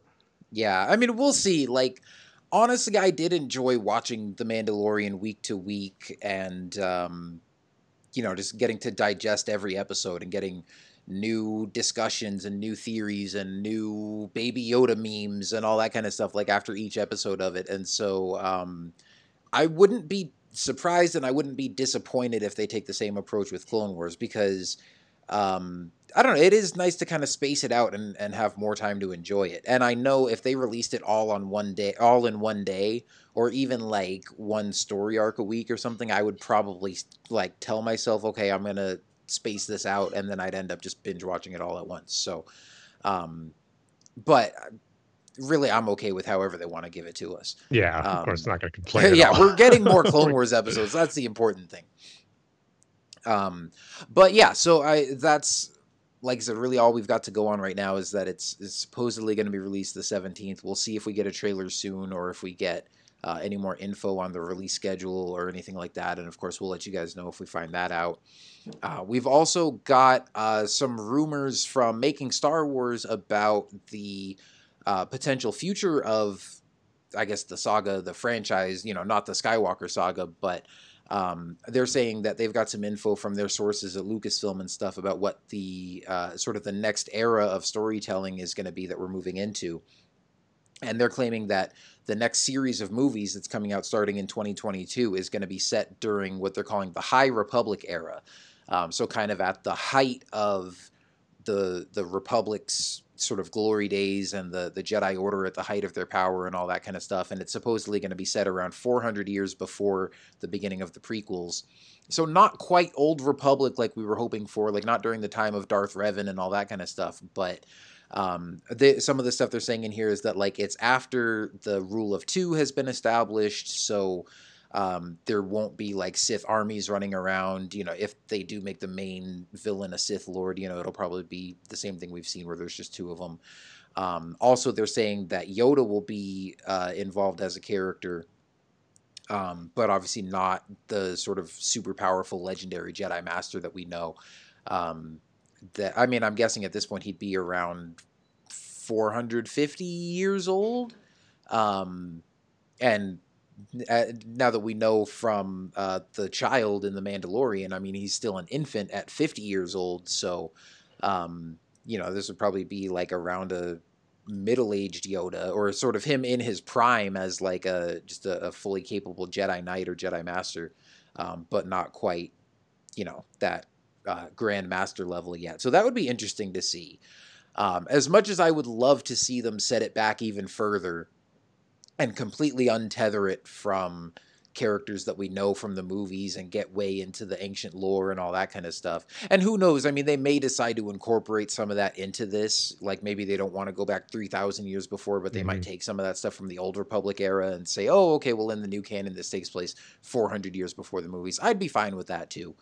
Um, as I've said, like I don't want, I, I don't necessarily want or at least expect like a straight up adaptation of the KOTOR video game or anything like that. I just want to see some of those elements and characters incorporated into the new canon in some way. And I'm okay, honestly, with them changing it because, you know, those legacy stories will always be there. Um, and then there also there's there were some rumors from another site that they quoted in this uh, a site called Zero.hu, um, and they had another scoop talking about Project Luminous, which we've also heard about and you know we're kind of wondering what that was all about and it's supposed to be this big publishing initiative that comes out this year and they've announced some authors that are attached to it but haven't really talked about exactly what it is. Um, but they're saying that project luminous is going to be like a big uh, sort of multimedia campaign that's going to again all be kind of set within this same time frame but it's going to involve like books comics video games that are all going to establish different things within uh, you know different stories different characters within this time period. And so it's going to be a lot of separate stories in these games and and books and movies and stuff that then all kind of interconnect sort of like the MCU um, that's what they're comparing it to where you know you have these standalone movies that you can enjoy on their own, but then they all kind of interweave to tell a, bigger narrative. And then, you know, there's TV shows and stuff that go along with it that uh, kind of help flesh it out even more. Um, so, you know, definitely some some interesting uh, scoops here, and it'll be interesting to see how much of this pans out to be true. I'm sure we'll get some of this announced throughout the year, um, whether we have to wait till celebration or get you know some of this stuff announced sooner. Who knows? But uh, what do you guys think about this? I think this is a kind of a big thing to be honest, because I think this is something that um, we we've been talking a lot about this, and we talking talked a lot about where Star Wars goes afterwards. It had to go. It couldn't go forward past the sequel trilogy. It needed to give that era a rest. It needed to go further back, and I don't know if I like the idea of go, only going back 400 years yeah, I think I think it I think it needs to go back farther personally. But this, again, this is all rumor at this point. We don't know exactly how far everything is, but as we know, Jason Ward is pretty connected, and and when he says something like this, it usually it's usually right. So there, if there is, if he's not 100% on the money, he's probably not too far off. And so I think that with this, it's interesting because I almost think that Project Luminous, from what he talked about, sounds way more sounds really interesting at this point because I think it's Project Luminous that said that it's might feature Jedi going out into the unknown regions and facing off against new enemies and, and maybe ancient Sith gods or whatever. And that is really fascinating. That stuff gets me pumped because that is totally up my alley. And that brings that mystical element that I love about Star Wars. I love Star Wars regardless, but my favorite is when we get into like the super deep mythological ideas that the fantasy elements that I really connect the most with. Uh, that being said, I think there's a lot to to be excited about here too, because I, I don't like you said, Kyle. We don't know exactly what they're taking, what it's, what it's going to be told, what exact era it's going to be, and we don't know that these characters like we love from the old Republic are going to be in the same era that we thought they were going to be in. So, like we have Darth Tenebrous in uh, the Sith uh, Exegol thing, or or part of the Sith whatever uh, trooper initiative, whatever that thing is. Sorry, I can't think of the name. Um, garrison, excuse me, probably think of uh, troop garrison. And we know Revan, uh, you know, Ch- whatever. But in in Legends, he wasn't that far away from Darth Sidious. Yeah, you know, it was so it's not so that was kind of peculiar to me. And so I, what I'm trying to say to you all is that maybe Darth Revan or Revan, maybe it won't be Darth Revan, it'll just be Revan maybe Revan will be in the in the High Republic, which is a weird thing to say, by the way. I'm not into the idea of calling it a High Republic, but whatever. But maybe Revan is going to be in the High Republic era, but it's not. But he's not going to be, or she, as my friend Seth likes to always point out. But again, whatever Revan is, what if Revan is not a Darth, but is something? You know, they use that to explain a, different side of the dark side. Again, dark side's not just going to be the Sith. And I think this is a great opportunity to really jump into that idea that it's more the, the force is more than the Jedi and it's more than the Sith. The Jedi are the, the keepers of the peace, yes, but they are not necessarily the only ones that are dabbling in it. And what exactly does that mean? And what does that mean for them defending things with lightsabers and what you can market and whatever. So I think that's what you got to think about this is what exactly are they going to be putting in here that's going to be marketable for them to make a zillion toys of and for kids and adults to be you know saying i have to have this i have to have this and and whatever you got to think of you got to think of it along those lines and i think that when you think about that you've got to have you got to have lightsabers clashing lightsabers whether they're red blue green purple yellow orange rainbow colored i don't know like but but my point is you got to make you you you want to start exploiting the Jedi more than what you have in the sequel trilogy because mm-hmm. let's face it. I think Cal. I, I apologize if I if I misspoke here. I think you said it today, or maybe it was somebody else. I mean, listening to a podcast. Someone I heard today say that part of the problem with the sequel trilogy is that there wasn't really a lot of Jedi in it, and it was just kind of Kylo and Rey, and that's it. And that's kind of my problem too. You kind of expect the Jedi to kind of be around, and, and they weren't. And again, sequel mm-hmm. trilogy trilogy tells its own story, but they need to really embrace the Jedi and, and the dark side and really go and dive deep into that. And yeah, I, I wasn't the one who said that, but I totally agree with it. I mean, especially yeah. it's, it's kind of a tragedy that we skip forward 30 years in the timeline and the fact that Luke Skywalker established a new Jedi Academy is just kind of backstory and we never actually get to see that on screen. I would have loved that story. Right. And so I think that there's a lot. I think Disney and Luke, and most importantly, I, I say Disney, I mean Lucasfilm. I think Lucasfilm is, is learned a lot from the sequel trilogy. And I think now more than ever, they really want to have more of a game plan, not just from a film like structure standpoint, but I think just a project standpoint. I think that Project Luminous, as we as we get, if you read both the both the things, they both line up, and it's interesting. I don't think Jason would report something that he didn't he couldn't independently verify that was you know it's and it's unrelated to them. I don't think he's just piggybacking off of that just to you know clicks. Uh, I could be wrong, but I know Jason somewhat, and I, I do think that he would he wouldn't just do that for the sake of doing it unless he actually heard some legit stuff with it. So that all being said, if you read both reports, they are very interesting and but it just you just don't know exactly what they're going with. And I, I do have to think that capitalizing on names like Revan and things like that are definitely in the future. And again, we don't know that it, this is uh, this is the one thing I will say that I I, I think we got to really take it into with a grain of salt what exactly does it mean to have a series of films? Are they all going to be interconnected with the same timeline, meaning around 400 years of the High Republic? Or is it going to, and what I think is going to be like a, a true anthology where it's going to be jumping around all over the place. Like maybe one will be 400 years, one will be 2,000 years. And maybe they might connect because maybe there's a Sith thing that connect, you know, down the line or whatever. We don't know. And again, I hope they leave themselves room to tell any kind of story they want to, because I don't think you know you can't be like Marvel, and that's the one thing I read in this that that you could kind of tell that maybe they're going that route is that whole we had to connect everything to everything at Marvel, and and what I mean by that is by films, and we have to have this film lead into that film, and this film into that film, and there's a danger with that. I think w- when you're not Marvel, and I think Star Wars, you can tell different stories and not have it all be interconnected like a Marvel Cinematic Universe, but in the same universe, but just different things going on, and and people can get that. And I think that if you have different films set in different times, I mean, again, 2,000 to 400 years before Phantom Menace or whatever, people are going to get that, and you can still, and they're going to understand, especially if you have a series of films about Jedi, they're going to get that you know different things. So I have a couple questions I I want to pose to you both of you about this, and I know it's really early for one, but one I'm going to say I'm curious what you guys are thinking. You guys are going to shoot it down, so whatever. But and maybe we'll do a poll, which I know got destroyed. But anyway, I prefer the name No Republic in anything. I actually prefer the old name Tales of the Jedi, and not and it's not just because I think that Tales I love the Tales Tales of the Jedi comic books. I do well, at least the the the first ones. The Golden Age of the Sith is awful. Um, but it has its bright spots.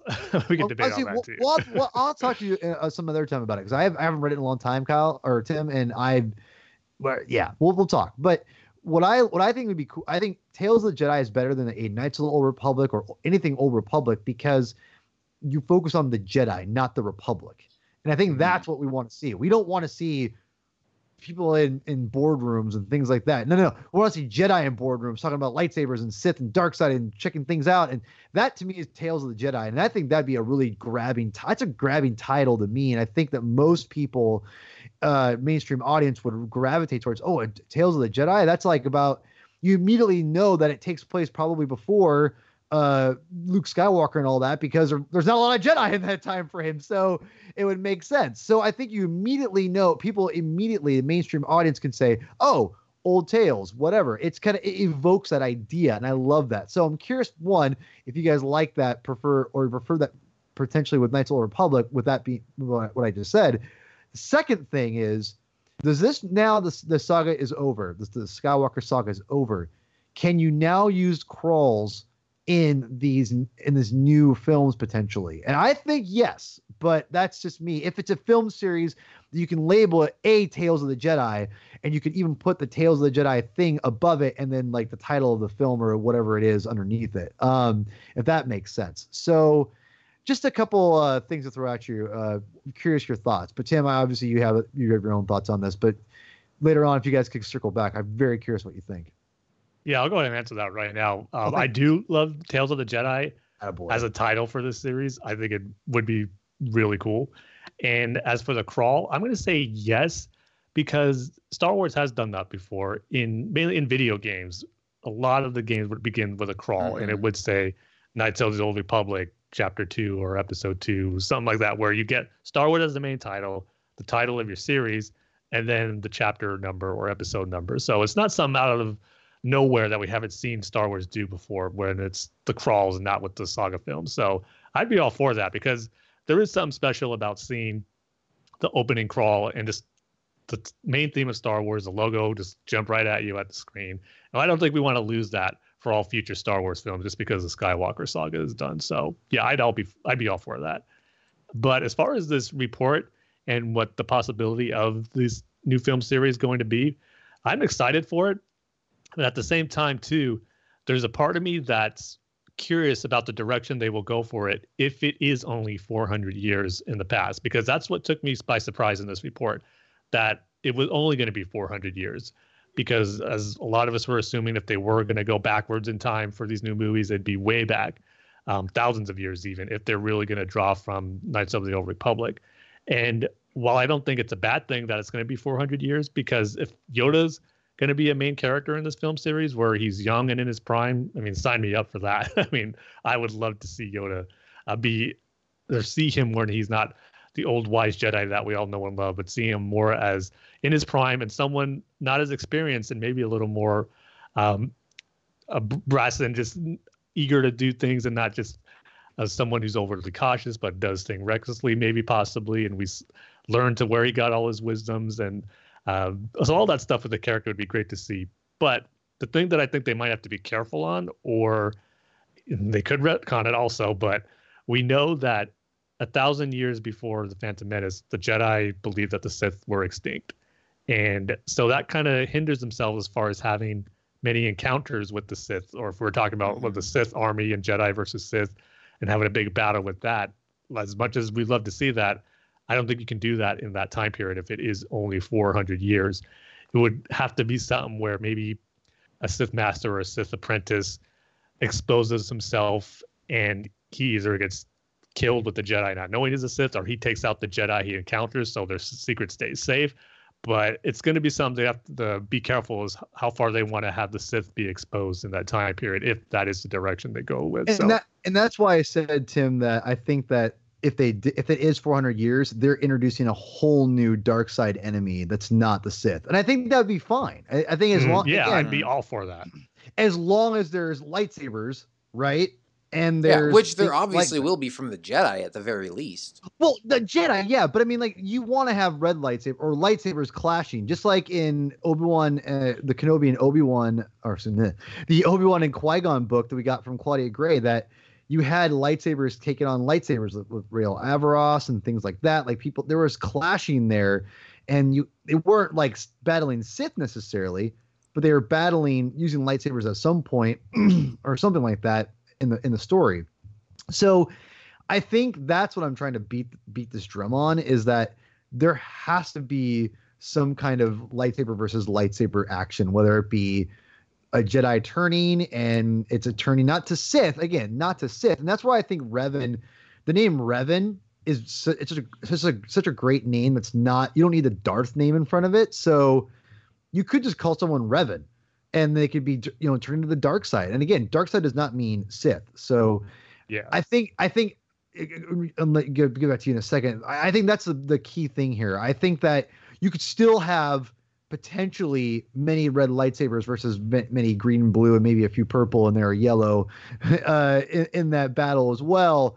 But you could it wouldn't be necessarily Sith, and you could write around that because the Sith are a very dis, you know obviously distinct group. So but I like you said, I kind of wish it would be more of the you know Je- Jedi versus Sith, but maybe this is a precursor. Maybe this will be the, them kind of testing the waters and trying to create something new. And I wouldn't befall, I wouldn't begrudge them that that idea either, because let's be real, we just got done with the Jedi versus Sith, you know, with the Skywalker saga. Maybe we need a new enemy we don't know about these Sith gods that one of the reports talks about. So anyway, sorry, I didn't mean Yeah. to take over your. And even if they're not Sith, I mean, I would be totally cool too with having them fight someone like Night Sisters, where you saw like Mother Talzin essentially had Yeah. a, a lightsaber duel yeah. against Mace Windu with a, a magic that, blade. yeah. Or, you know, you've got Pre Vizsla with the dark saber. You've got, uh, you know, we've seen all kinds of like energy weapons like electro staffs and vibroblades and stuff. So you could still have a way to have exciting combat in like involving lightsabers where the other person doesn't necessarily have to have a red lightsaber um, but could still give the Jedi some really cool new enemies to fight. And I would be totally down for that too. But I also think. I mean, you, you're totally right, Tim, when you said that, like they'd have to write around the idea of like you can't just have the Jedi openly fighting the Sith because they think the Sith don't exist at this point. But I think also, especially the the fact that it's mentioned in this report, like I have to wonder if they'll still be involved in the story somehow. Like maybe whatever enemy the Jedi do go up against is being controlled by the Sith, or the Sith are influencing that conflict, and the Jedi just don't even know about it, um, or something like that. I same think would time- be cool too. Yeah, it would. But at the same time, it is a little similar to what we've seen Palpatine do in the Skywalker saga. I think if they really want to use the Sith again, let's go full blown out with it. Have a Sith army against the Jedi army. That's where I oh, think. and of have to go course I want to. I of course I want to see that too. Yeah. So I'd rather him not use the Sith in this era if it, it is only 400 years and just have it be something totally new. And let's save the Sith to use them again when you go way back and you just have a full Sith army. And I like that idea what you were talking about, Paul, where if it is going to be a series of film that's connected with each other and you have one that's 400 years, um, set before the movies, and then you got one that's connected or set a thousand years, but yet it's connected and tied in with the other one. So if they do stuff like that, that would be really awesome. And you get these different avenues and different villains and threats that you can use in these different movies, but yet they all connect to this one huge story. So there's definitely a lot of cool possibilities and different directions that they can go with this. It's just the 400 years thing did surprise me with all the stuff we were hearing about you know, wanting to do Knights of the Old Republic at some point and maybe sooner than we thought. So, but when I saw that 400 years, it made me think, oh, okay, maybe they're going to go in a different direction than that. But yet they could still, like you guys said, incorporate elements from that into this. But again, I just feel we got to be careful unless you're going to do a full blown complete retcon on the history of the Sith and the Jedi to, to what you can use with the Sith in that time period. So it is exciting. We're just going to be curious to see how they handle it and which direction they want to go in this era that they're talking about here. Again, if it's all accurate, we're not going to know for sure until it's officially announced, and then we can really go full blown into speculation and dissecting the information that we get when it's announced. But it is definitely a cool possibility, I think. Yeah. I also, I mean, I like the title, like, uh, if this does turn out to be accurate and that the Project Luminous would all be set during this era. Um, I think it's a fitting title. Like it's kind of mysterious, but you know, it makes you think of that line in Empire Strikes Back where Yoda says, "Luminous beings are we, not this crude matter." And if you know the whole era is really dealing with like the height of the Jedi Order, I think that's a perfect title for it. Um, but we'll see. I know who knows that could even just be like a code name that they're using for now until they finally blow the lid off this thing. So.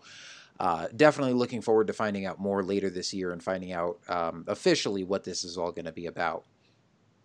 Um, but then, of course, lastly, I mean, that's pretty much it as far as news and rumors and stuff that we've got to speculate on for right now. I'm sure we'll get more as uh, the year starts ramping up. But um, like I said, the last time we talked about The Mandalorian was, I think we were just up to episode six, and we were looking forward to those last couple episodes.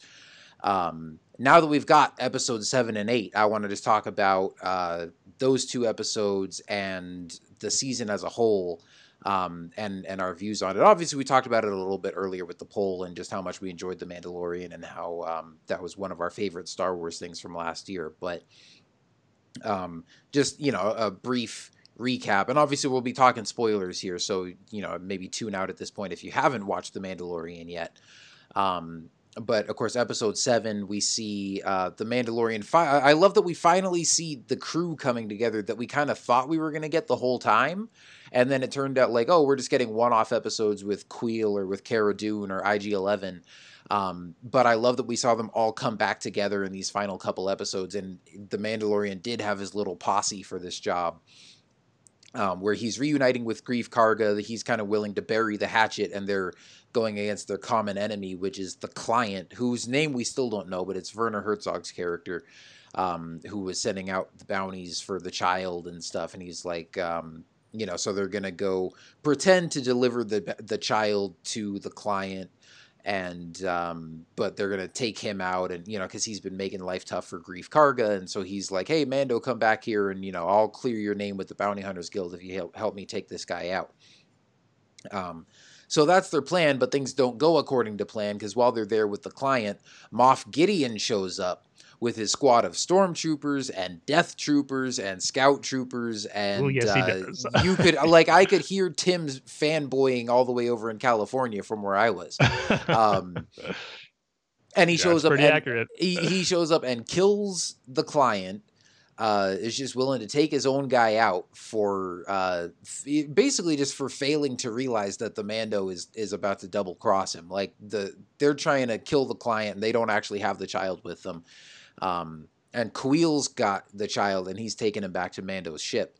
Um, and uh, yeah, just Moff Gideon makes this you know, makes a big impression right off the bat. Shows you that he's no nonsense. He's willing to kill his own guys. He's top dog and he also is very perceptive and knows what's going on. Um, and he's got, you know, his scout troopers are like tuned into the com frequency, and so they hear Mando talking to Kuiil, and the scout bikers take off after him, and they they actually gun down Kuiil and take the child, and that's how Episode Seven ends. And uh, I gotta say, I was not expecting that, and that was like that hit me, man. Like you don't even see Kuiil get shot. It's just the way, like it's edited so well where it's cutting between Moff Gideon giving his little monologue and Mando, you know, hiding in the bar and being like, Kuiil, come in, you know, get back to the ship. And then you see Kuiil riding on the blurg and you see the scout troopers going after him. And it's just cutting back and forth between all of them. And you cut to Kuiil and then you cut back to Mando and then you cut back and the child is just on the ground and the, the biker scouts scoop him up and ride away and then the camera just tilts up and you see Kuiil's lying dead on the ground. Like we didn't even see him get shot. You're just kind of wondering what happened, and it's like, oh my gosh, I can't believe they actually got him.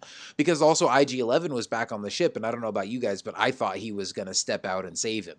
Um, because of course it's revealed earlier in the episode that Kuiil has programmed reprogrammed IG Eleven, who he found, uh, you know, dead in the aftermath of the battle from the first episode and he's reprogrammed him to basically be like a, a nursing droid um, who you know helps out and takes care of people, and he's uh, he's going to take care of the child. Um, but he also says that like he can he's still he's not an assassin droid anymore but he can still defend if necessary and so i thought as they got closer to the ship that ig-11 was going to come out and save Kuiil from the biker scouts but um, that wasn't what happened, and uh, I was surprised because I mean he was probably my favorite character in the show, at least right off the bat. Like maybe not by the end of it, but in those first couple episodes, he really made a big impression. And of course, everybody was quoting the "I have spoken," and so you know he's such a fan favorite character. And I was, it, it was really like impactful and shocking that uh, you know that he died protecting the child like that at the end. But was he your uh, character more than the Mandalorian himself? No, no, no. That's what I'm saying. Uh, in the first couple episodes, yes, because we hadn't really like I I definitely liked the Mandalorian and he was cool, but we hadn't really gotten to know him that much as a character yet. And Kuiil is just one of those like supporting characters that really made a big impact on me. By the end of the show, no, I would say like Mando and Baby Yoda are top two. Um, and especially as we find out more about his backstory and we find out his name, and you know we've we've seen more of him and gotten to know more of his personality and stuff. Um, I definitely would say like Mando or Din Djarin, as we know him now, um, is probably my favorite character in the show. But Kuiil was the one that I like connected with most right off the bat in those first couple episodes. Yeah, that penultimate episode was just fantastic, and not from uh, like oh the action on this is amazing like the third episode was but just from the suspense and the character interactions that we got in this episode was so great. Like you mentioned at the beginning kyle where to finally see the main core group of characters that uh, we were introduced to before the show was even airing like Cara Dune and Greef Karga and Kuiil to see them all interacting together in this episode it was fantastic especially uh, Kuiil and Cara Dune kind of not getting along right off the bat. Um, her not taking too kindly that he worked for the empire, even though he was a slave to the empire, and him having kind of to prove to her that it was not by choice, and he earned his freedom that he has now. So all that character interaction was great, and just the banter that they've had together was fantastic. And then, like I said, the suspenseful moments that you got in this episode, even the I don't know what they're called, but those like dragon creatures that attacked them during the night and they were trying to survive that attack was really cool and a, a cool action sequence that was different from the show. And then just that tension you feel when Moff Gideon arrives. And like you said, he had a presence just right away when he began speaking uh, to our heroes who were just trapped in that that room there. And how can I not be excited? Like you said, those Death Troopers showed up just when they were mowing down. You didn't see them from the outside, but when you saw those blaster shots going through that room and just taking down everyone in there, I knew right away who was on the other side, just based off the trailers of the shots. We've seen them all lined up. I knew it was the Death Troopers doing damage. It was awesome. But yet more great stuff was going to come later on in the next episode. But there is a lot of great stuff. And like you said, ended on a really great cliffhanger with the death of Kuiil. And I even was talking to some people who didn't believe that he was dead, where it was part of their plan, where he was faking it. But I was like, uh, I don't. I think he's dead. It was because the way it was shot and done, like you said, it was really impactful. It made you feel for the death of that character who we come to love over the course of the episodes we've seen him in. And mm-hmm. to have it just be a stage thing and it was a fake out kind of would have lessened it a bit, in my opinion. So even though it was sad to see him go, it was still very effective. And I'm glad that was the direction they took it. So yeah, it was just a great penultimate episode that just really made you excited to see how it's all going to wrap up in the season finale. And I was a little worried that the finale wasn't going to be able to wrap everything up as nicely as it could be because there's just so much to do. And this has just come from me eh, wanting or expecting to happen in the finale where, oh, they'd have to um, wrap up the story with Baby Yoda because I was always under the impression that Baby Yoda was just going to be a season one character and just a story arc that was going to conclude this season and not expand beyond that. And we'll get into this more when we talk about the actual finale. But before that, I was thinking, how are they going to wrap all this up? They're going to escape from Moff Gideon. They got to get Baby Yoda to someone uh, to where he would be safe, and all the characters have to get out of the situation. And so there's tons of bunch of stuff where I didn't know they were going to be able to wrap it up in time or in a satisfying way with the time that they have in one single episode. But um, before we get into the discussion on that finale, I'll just say I was glad to be wrong in that because I think they did a great job with ending things in this first season. But what a great mm-hmm. lead up into what was an even better finale. Mm-hmm. I think for me, there's one thing we're forgetting about this season of The Mandalorian that I think has been underrated and needs to be brought to the attention that the best content we've gotten all year. and that was totally anticlimactic because it's muted. So. Uh, He's trying to eat me. He's trying to eat me. So, Greef Karga, tell uh, you know, in pain with one of those dinosaur creatures uh, coming at after them, and then Baby Yoda going to save him, and he literally just puts his hand on his wound and he goes, "He's trying to eat me." It's so funny, man. I have like watched that and laughed for like an hour straight, just la- just watch that on loop. And it was a great moment, but you made me love that even more, Paul. it's it, and and it's weird because the when that episode dropped because around it was right around Rise of Skywalker. Yeah, it was uh, like what yeah. the day before. Was yep. it was it uh, was episode seven day before? It was yep. well, t- I mean, technically two days before. It was on the 18th, but yeah, it was the day. Yeah, before, yeah, the, the day yeah, before yeah. we all saw it. Yeah, and so I got really excited about it, and then obviously they had the finale the next week, and so I just but Rise of Skywalker was I'm I'm riding high on that, and again because I avoided spoilers for Rise of Skywalker, I just was on cloud nine, and not saying I can't consume more Star Wars in the meantime, but you had Christmas. I mean, there was just a lot going on right around then. So I just did not have a chance to really sit down and get those episodes, those last few episodes, a real thorough viewing. You know what I mean?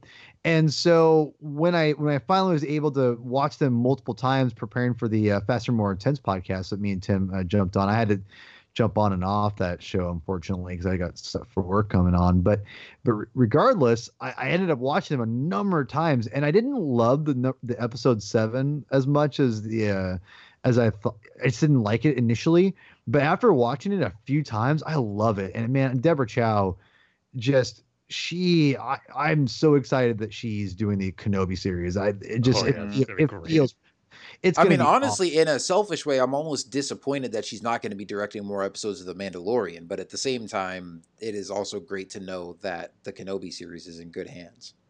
Well, and also, and, and, and not to say like Jon Favreau is the reason why Deborah Chow and Rick Famuyiwa and Dave Filoni and all these other directors and Taika Waititi are the reason why The Mandalorian is so great. But what's I trust Jon Favreau directing and picking the right people and, and everyone and being able to pick the right people in, in a sense to where he knows and, and, tells them what he wants to do and, and they have their own artistic freedom obviously. And and I, I think that one of the things I love about these episodes that they all have a different feel to them, but they're not abrasive enough to where you're saying, man, this person is like really like wow, you know.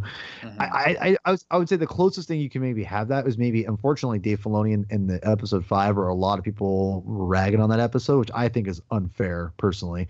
But that being said, I also think that I could see where people it was a little more jarring compared to everything else, even Dave's first episode, which I thought was again pilots and first episodes are tough to, to nail but that being said Deborah Chow's two episodes are phenomenal and great. And I and like I said, the third episode, I I don't love it maybe as much as everyone else does. The ending's incredible. I love it.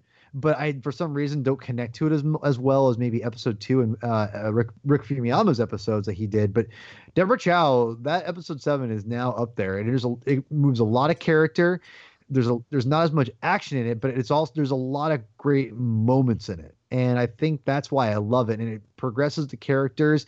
She adds to the drama. It's it's it's great, and I I just love it. I, I just love it. And I, I think that she is, again, I, like you said, Kyle, it's bummer, but at the same time, I'm glad Kenobi's with someone that really knows Star Wars and can direct really great episodes.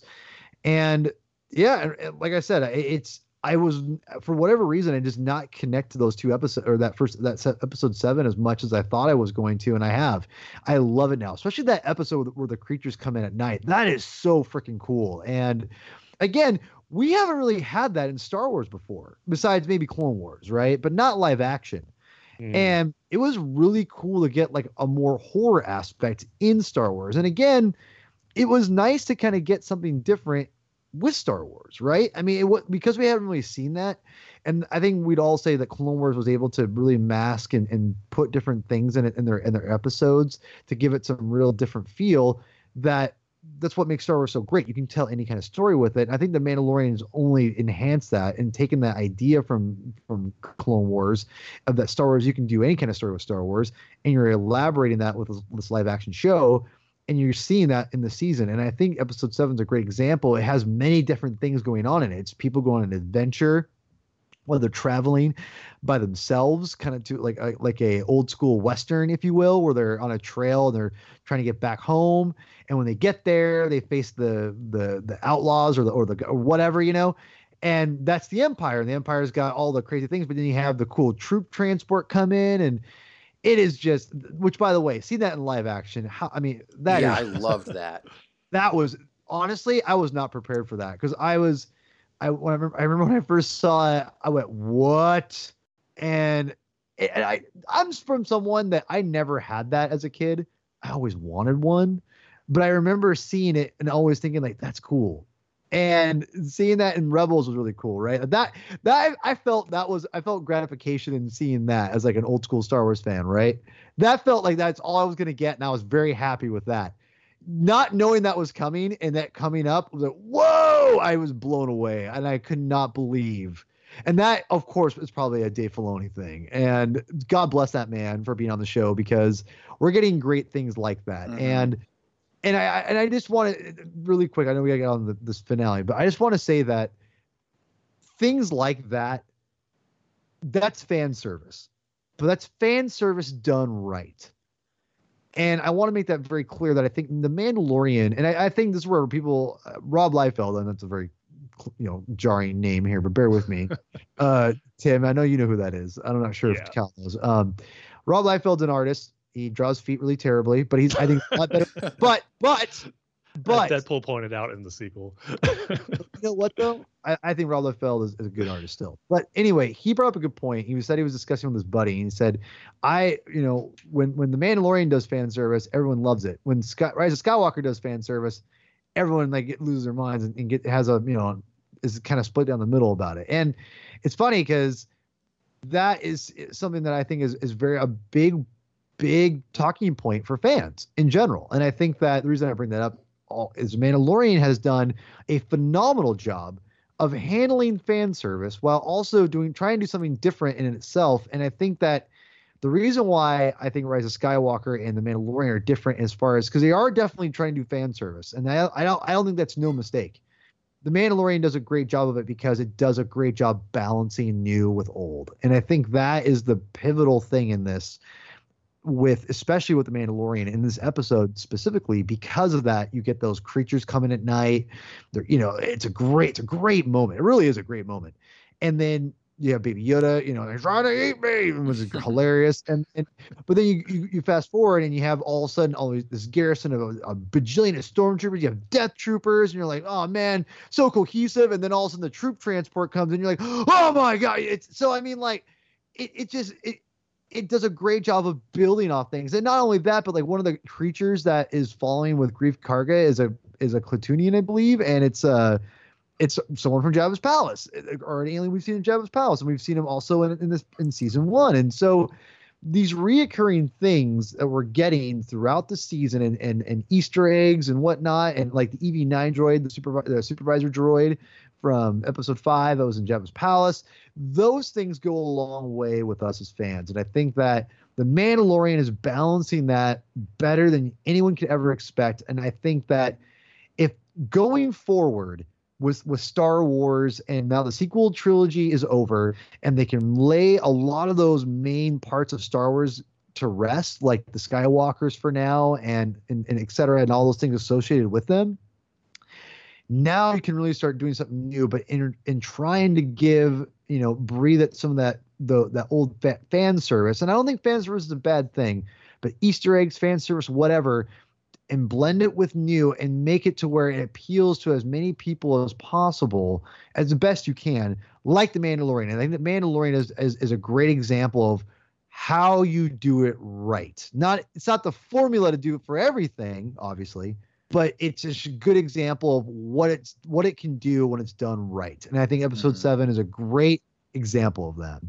Yeah, I think episode seven's a great example of it, and the show in general is a great example of it. Um, yeah, I mean, I think you, I think you hit the nail on the head right there. Like, there's there is a lot of fan service that's peppered in that doesn't distract from the story at all. Like, it feels like it makes sense for it to be there, especially like with that troop transport. That's a little background thing that only the hardcore fans like us are going to notice, but it makes sense. Like, stormtroopers are arriving and it makes sense for them to have a little transport that they get out of and it's not it, you know the it, the episode never takes a moment to like put it front and center and you know give it a wink and a nod and and take away from the storytelling momentum of that moment so um and I think there's a lot of moments like that in the show there's one in the finale too that we'll talk about um but yeah so episode 7 was a, a great penultimate episode um and like you said, Tim, I mean, there was a lot to wrap up going into the finale. And I mean, my biggest question was just how are they going to get out of this? Like, and I, I figured IG 11 was going to show up, but I was like, there's so many stormtroopers and death troopers and stuff. Like, IG 11 just walking up and, and shooting people, they're all just going to turn and gun them down. So it's got to be something more than just that. Like, are the Mandalorians going to show up? Is somebody else going to show up? Is, you know, are the, the New Republic going to show up? Like, what's going to going to happen here? Um, so we go into the finale. First of all, directed by Taika Waititi, and it starts with the most Taika Waititi scene I've ever seen in my life, and I loved it, even though it involved stormtroopers punching Baby Yoda, which I was like, wow, we're really going with punching babies here, but still, like, um, just the dialogue between these two um, scout troopers, which these are the same guys that just gunned down Kuiil. So to then put them in a comedic scene in the next episode was kind of surprising, but it just worked so well.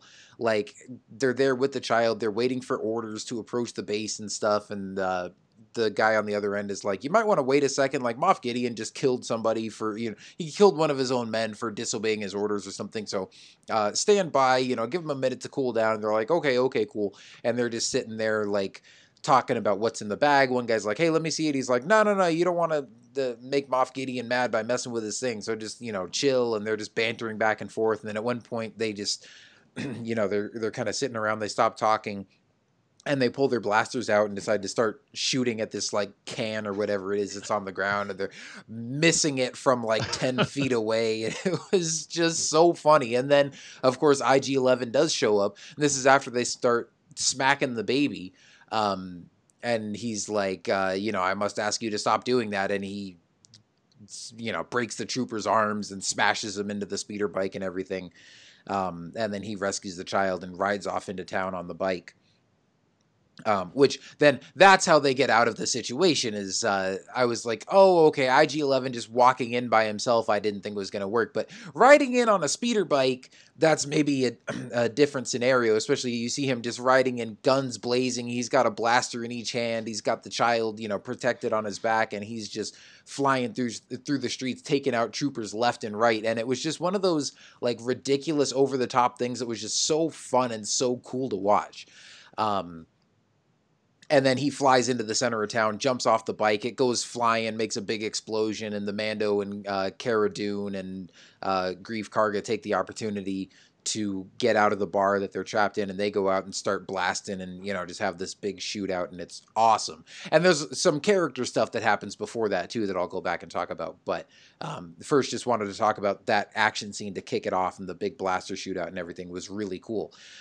Um, and tim i'm sure you were probably happy with this because even though the good guys win of course um, the Death Troopers did get some licks in. Like, oh yes, uh, they did. you know, the Mando goes toe to toe with a couple of them, and you know he gets kicked to the curb a couple times. So it was a lot of fun to watch. Yeah, this whole action sequence was fantastic, and you know, kicking it off the episode with a lighthearted moment with those two scout troopers. It was funny, something that lighthearted. Well, they punched Baby Yoda. they were making light of it though. They were, they were like, like it's no big deal. And I, I, but that's what I, worked about it so time. much. Yeah, because know, know. you like you hated seeing that, and you wanted to see those stormtroopers or those scout troopers get what's coming to them, but you knew that was going to happen. But at the same time, the fact that they were playing it off as as a comedic moment, just the way they were talking with each other, it it felt like it shouldn't have worked, but it did work because it was a part of me that it almost felt like I was watching a fan film, like Troops or something, mm-hmm. Where the way they were talking to each other, their dialogue felt like some you wouldn't see in a Star Wars project, but yet it felt natural for these scout troopers to be talking like that for whatever reason. I think it's because too the, the Empire is not in power anymore. It's probably a little more laid back because they don't know, you know, really what to expect with the chain of command, and they're just kind of going about their business and trying to make the best of this weird situation for them.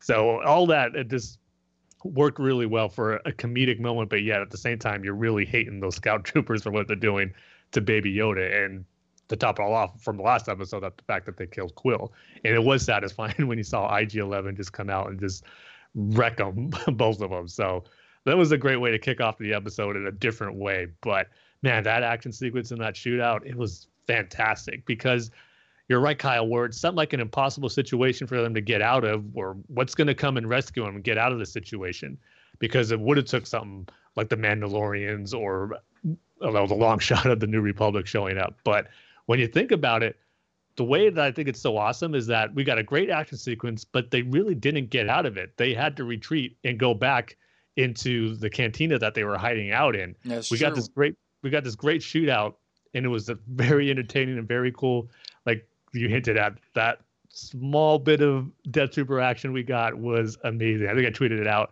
saying the coolest eight minute or eight seconds of Star Wars action you're going to see because the Death Troopers going toe to toe with the Mandalorian, two of the coolest looking Star Wars costumes you're going to see in this brawl that they're having was so great, man. I was geeking out so much at that because the Death Troopers really got the best of them there. Um, they took the Mandalorian out.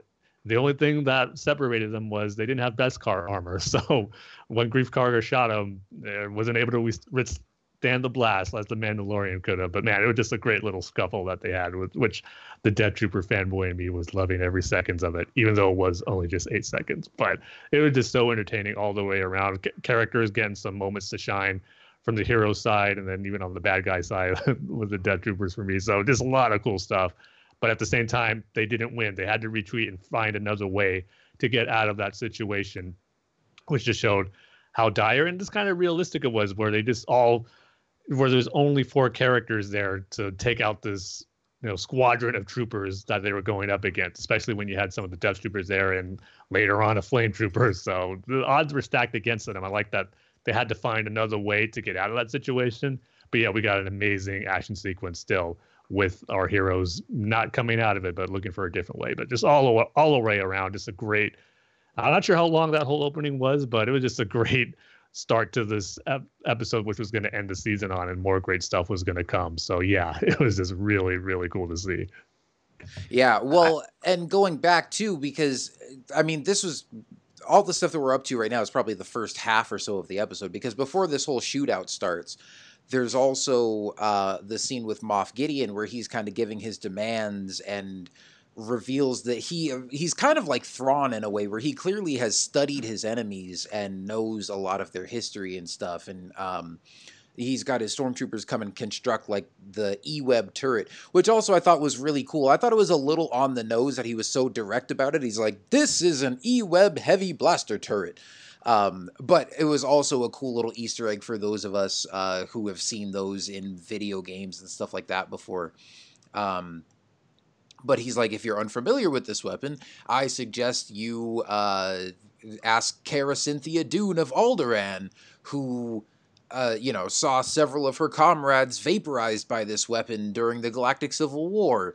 Um, or maybe you should ask the disgraced Mandalorian recruit Din Djarin, who, you know, saw thousands of Mandalorian recruits laid waste to this weapon uh, during the Siege of Mandalore and the Night of a Thousand Tears.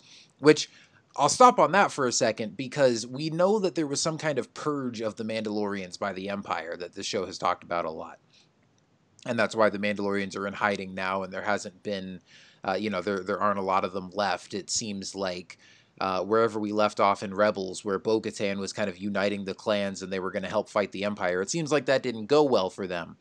But he specifically mentions the Siege of Mandalore, which we know is in the Clone Wars. And so I wonder if that was intentional and we're also going to see some of this play out in these final episodes of Clone Wars, or I you know, it, it, almost seems like that maybe was a mistake because I at first assumed that he was talking about whatever happened with the Empire, unless this is just another siege of Mandalore.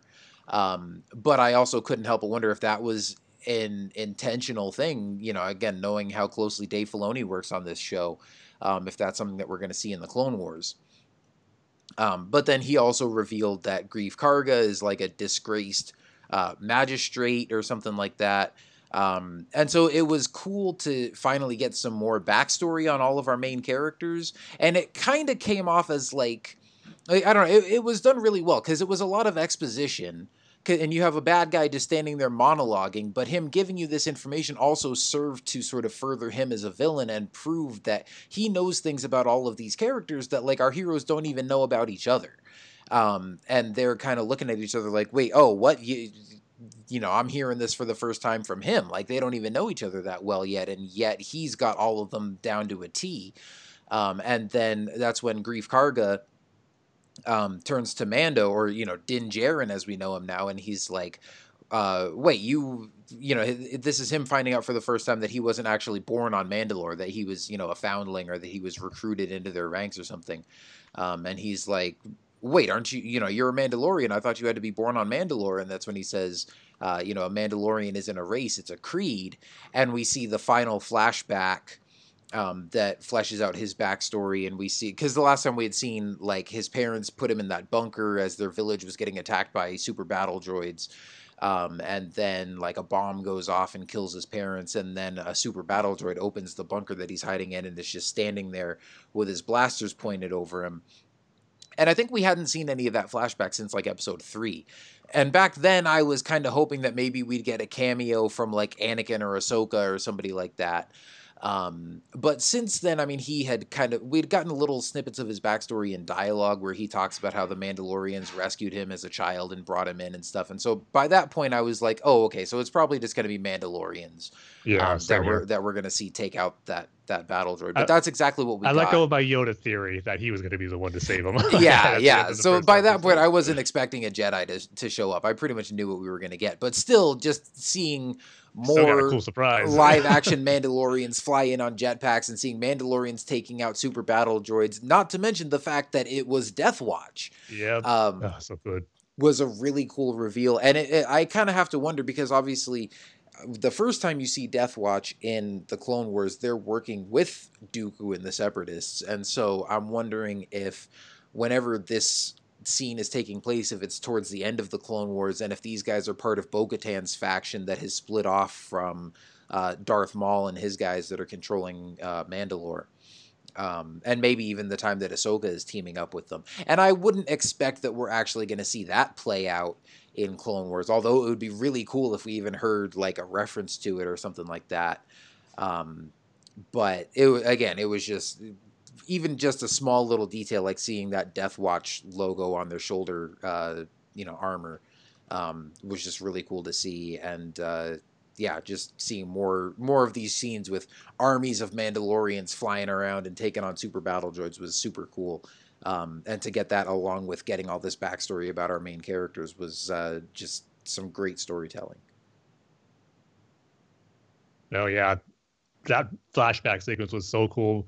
Like you said, we knew it was going to be Mandalorians to rescue but the fact that it was Death Watch, it just that blew me away, and just the implications that that can have, as far as you know, making the connections to characters we already know from Clone Wars, and now that Din Djarin can fit into that, and speculating as far as whose faction that actually is. Is it still Pre Vizsla in charge, kind of around the same time as season of season four with that episode with a friend in need, where Ahsoka um, goes up with with uh, Pre Vizsla and his clan um, with I'm blanking on his name now, but um, her potential love Oh, interest. in Yeah, Lux series. Bonteri. Lux, that's what it is. Okay. Like, was it in that time period where they were kind of going around different planets in the galaxy, looting Dooku and just waiting for the right time to exact their revenge against them? And yet they come across this planet that was under attack and help the locals that were there.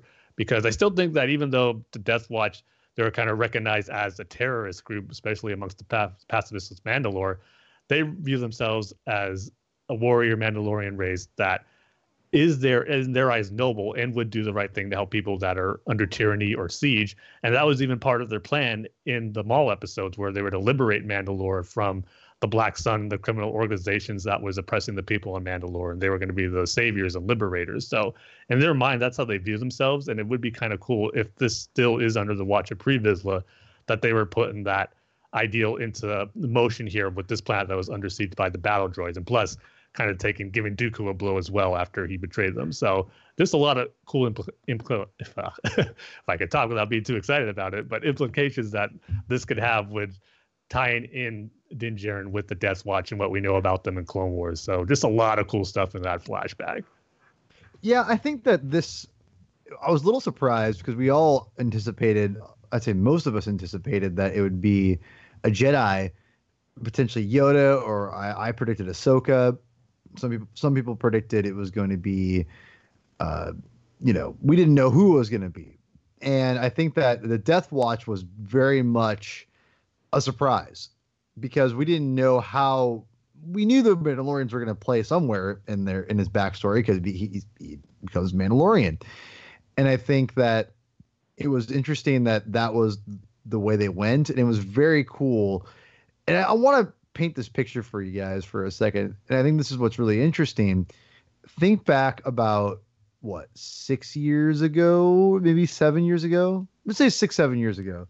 And if I would have told you guys, we're gonna get a show called The Mandalorian, and in the last episode, it's revealed that the reason why this guy wears Mandalorian armor is because he was saved and adopted by a Mandalorian warrior race of Death Watch from the Clone Wars cartoon.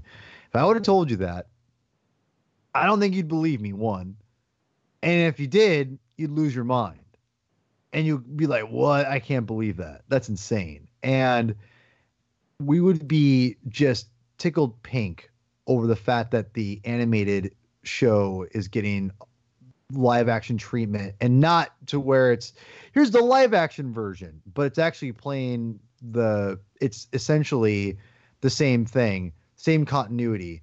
It's just right? It's not it's not like trying to be a different its own thing. It's you know, Yeah. it's the same continuity same thing same everything like we always wanted it to be it's it's hard to think about and imagine that right now. It, it's it really is. And i think that seeing the the cross pollination between the the show the car the animated shows and and live action that we're getting now even Ahsoka in in uh in, in Rise of Skywalker say in Kanan and Rise of Skywalker that's really cool they added that stuff in. And I think that the Death Watch showing up was just a real uh, to be honest fan service moment again talk about fan service right I mean that is strictly for the hardcore fans hmm we know it's Death Watch Yeah. But again, it makes perfect sense for him to be rescued by Mandalorians. That's already been established in the show, and the fact that it's Death Watch is just a cool little Easter egg for those of us that have been following all these stories. it remains to be seen that if he's what Death Watch faction he's a part of, et cetera, et cetera, and it may play a bigger part. But if it doesn't, and it just happens to be Death Watch, that's fine. hmm That is perfect, and I think that's what was so surprising to me. I try to stay off the internet. I try to stay off the internet as much as possible. Uh, post the when these shows drop, and I, I've been pretty good for the most part. But I almost got spoiled on this one. Someone posted a Death Watch image, and I just kind of I did that thing where I'm like, ah, crap, I gotta stay off the Twitter. I keep forgetting because Rise of Skywalker had me on cloud nine, so I was kept reading people's responses about that at the time, and I saw that, and I'm like, oh man, I forgot. Ah, and so I'm thinking, okay, maybe maybe that's who shows up at the very end of the episode to help Baby Yoda, help the Mandalorian, get him out of that spot. So I kind of thought that, and then I just forgot I forgot about them in general. So when that reveal happened, it was a surprise again. I'm like, oh yeah, I forgot. I saw that. Again, if you don't make things a big deal when you, when they're and uh, just try to forget about it, and most of the time it does. I didn't even remember it at all. It was great. So that was a great reveal, and I gotta say, I wanted to talk about this on the last episode, Tim, but before I but I got bogged down with my work. One of the things that I thought was interesting, you you already talked a little bit about Kyle, is that when the Mandalorian uh, or Din Djarin, or is Din Djarin, is that his name? How do you say his name? Jaren. Din Djarin, Din Djarin. Yeah. Yeah. So when Din Djarin says, I'm not sure I'm ever going to call him that. It's always going to be the Mandalorian. Sorry. Um, I know what you mean.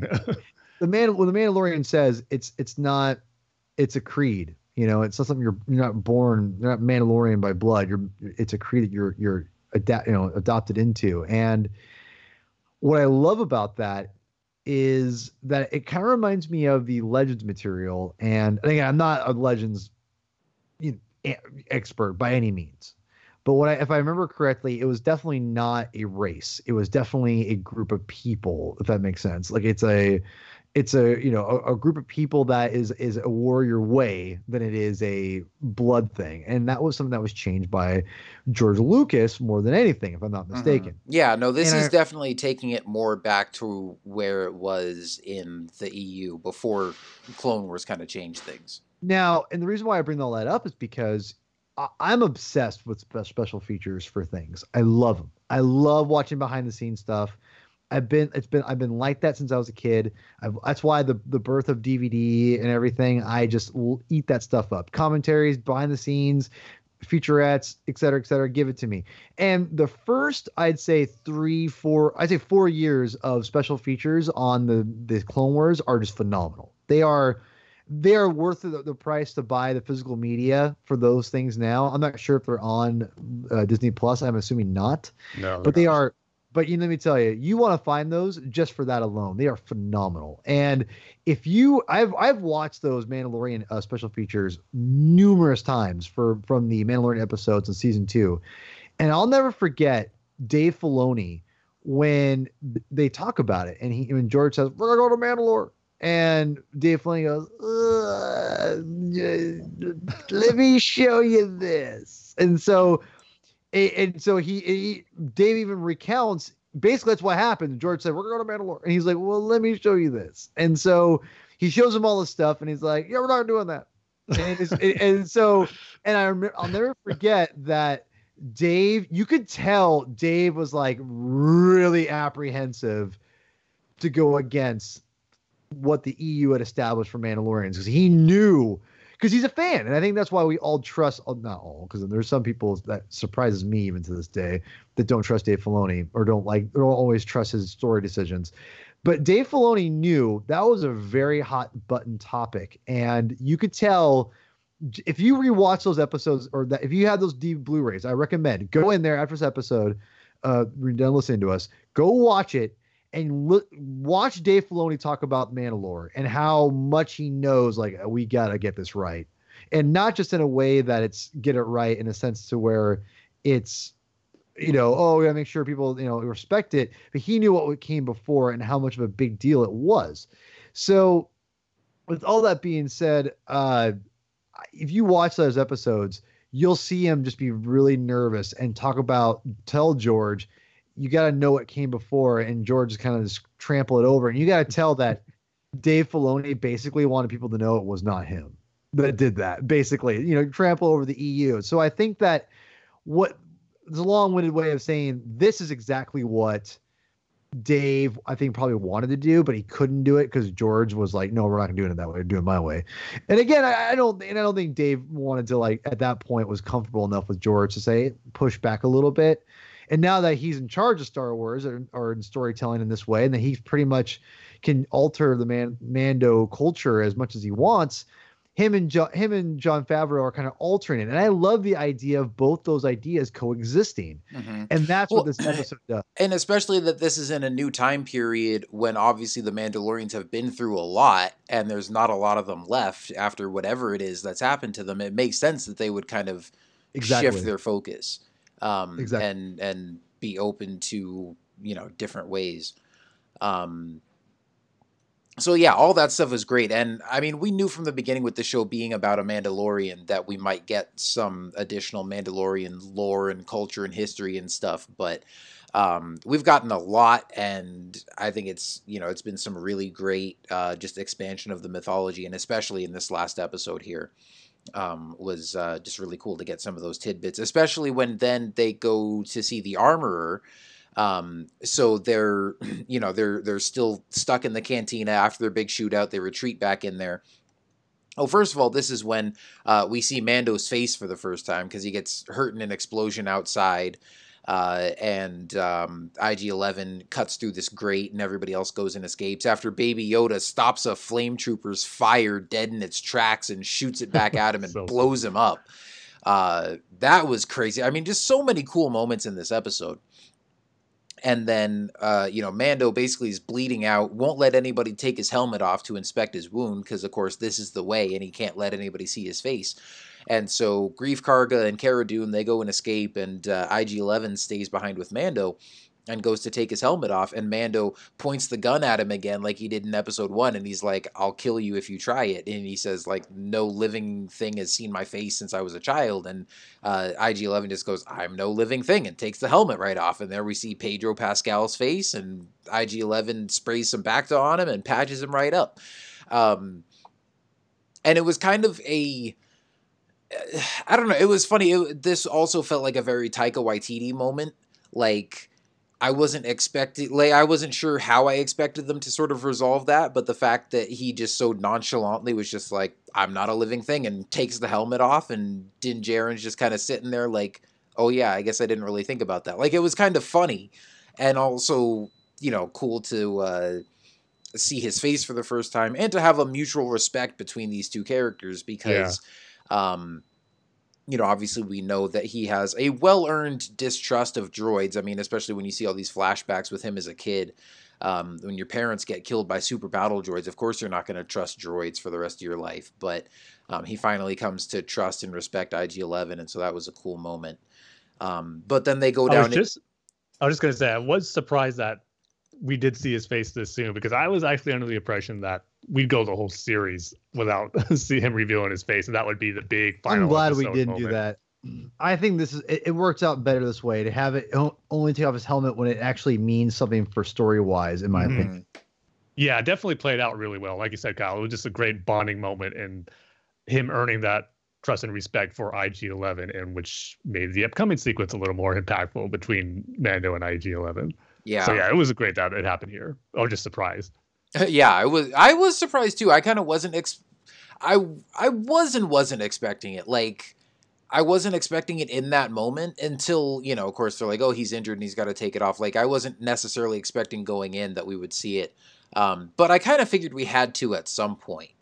Um, but yeah, I think it's obviously something that they're going to use very sparingly. And now that we've seen his face once, who knows? Maybe we'll never see him with his helmet off again. But I think for for certain audience members, I'm sure some people, um, especially general audience members who maybe didn't know who Pedro Pascal is or what he looks like, you know, wanted to have that that itch scratched. So, um, but I thought it worked well.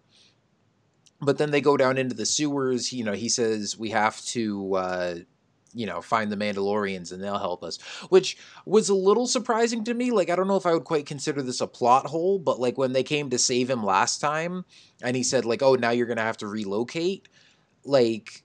I was like, wait, so why are you looking for them in the sewers? Like, wouldn't you have expected that they relocated somewhere? But I don't know, maybe he just thought they were in a different part of the sewers, or maybe he was like, well, let's hope and see if they're still there. Um, you know, that's kind of like the last place he has to turn to. Um, I think that's what it was, Cal. Honestly, I think that he just wanted to see if if anyone was still there. Maybe there was some you know stragglers or whatever. Because at that time they destroyed all the bounty hunters, but maybe they could still overpower the bounty hunters and, and stay around a while because they're not just going to send random people to fight a bunch of army of Mandalorians. So I think he expected something to be there, but I don't think he expected to see what he saw. Exactly, because yeah, because then they get there and there's just a pile of of cracked and and burnt and shot up Mandalorian armor. Um, and you find out so the armorer is still there. She's like the only one left, and you find out there was a big battle that basically right after they helped him escape, the Empire showed up. You know, before they had time to relocate and basically wiped them out. Um, which again, so like that part makes sense as to why they didn't relocate but it's like he i was just a little confused. It's like well he would have thought they relocated though right? So um i don't know it was a minor thing but um obviously it was very you know kind of shocking to get there and find just all this discarded armor um and on like a second viewing like i said you can clearly see that some of them like the visors are cracked and there's blaster burns and stuff and so it's not like just discarded armor. It's like no the empire showed up and wiped these guys out um, but the armor is still there, you know, and she's like, I'm gonna sort through the wreckage and and basically clean up this mess, and she doesn't want to leave. She, it's almost like a captain going down with the ship. Um, you know, she's like, these are my people. I'm gonna I'm gonna stay here and and take care of this. But she melts down some of the armor, um, and makes a signet for the Mandalorian. You know, she said before that she was going to give him the signet of the Mudhorn, and and uh, he thought he didn't deserve it. But now that he's returned with the child, and you know they've been together for so long, she's like, no, now you're a clan of two. Um, she gives him the signet, you know, of the Mudhorn, puts it on his armor, um, and basically says, you know, now like by the cultures of our of our tradition, like he's part of your clan now, and until he comes of age or you return him to his own people, uh, you're basically act as his father. Um, which was nice because you know everybody talks about how like Mando is basically like a dad, and you know they've developed sort of this father son relationship over the course of the series anyway. So now it's just kind of solidifying that. Um, it was also cool. We got you know just a brief tidbit of some more lore building here, where uh, he talks about the baby being able to like move objects with its mind, and the armor is like, oh, I've heard of this. Like in, you know, there's songs told from bygone ages where our ancestors fought against. Uh, I forget what she calls them, like wizards or sages or something called, or sorcerers. Wizards, yeah. yeah. sorcerers. No, right, sorcerers. A race of enemy sorcerers called Jedi who could move objects with their minds. Um, and so again, like alluding to some of the past conflicts between the Mandalorians and the Jedi that we've heard about from Rebels and that we know exists in the EU in uh, the Old Republic era and stuff like that. So you know, I love any of that kind of stuff. But I also one thing I really love about this show is seeing the perspective of people who have like never heard of the Jedi or think that they're these ancient mm-hmm. legends, mm-hmm. like even people who've lived during the time period of the Jedi like people in the galaxy at large don't really know much about them or their culture and that's something that's been explored in the EU before and like has been touched on in books and stuff but it's kind of hard to get that um, perspective from the movies because all the movies are so focused on like main Jedi characters um, and so I think it's just really cool to hear you know even this wise you know Mandalorian um, armorer who clearly like knows all these old tales and legends and stuff is like, oh, you know, legend tells of a race of enemy sorcerers called the Jedi. It's like, yeah, like just a few years ago there were thousands of them running around fighting in the Clone Wars, but you know it's a big galaxy and like not everybody has met them or heard of them. So I think it's just and, really cool to see that perspective. And also consider too that not everyone maybe has maybe the mass media isn't exactly a galaxy thing but a world thing. So mm-hmm. maybe the inner worlds have a more acceptable media f- you know, form of the HoloNet or whatever. We don't know the significance of what exactly every planet and people who grew up on those planets just like in our own in our own world right? That there's third world countries that don't have any computers or access to the internet and don't know anything about they wouldn't know anything about these great peacekeepers potentially right? I mean we just don't know. So think of it like that that there's different cultures instead of different cultures it's different planets have within cultures within cultures et cetera et cetera. It's it, it, you would almost understand that where the inner planets may all be connected and, and those people might know who jedi are. But as you go further out, the more they become legend. And as so, you just kind of add on top of it in the inner, you know, intertwining of everything.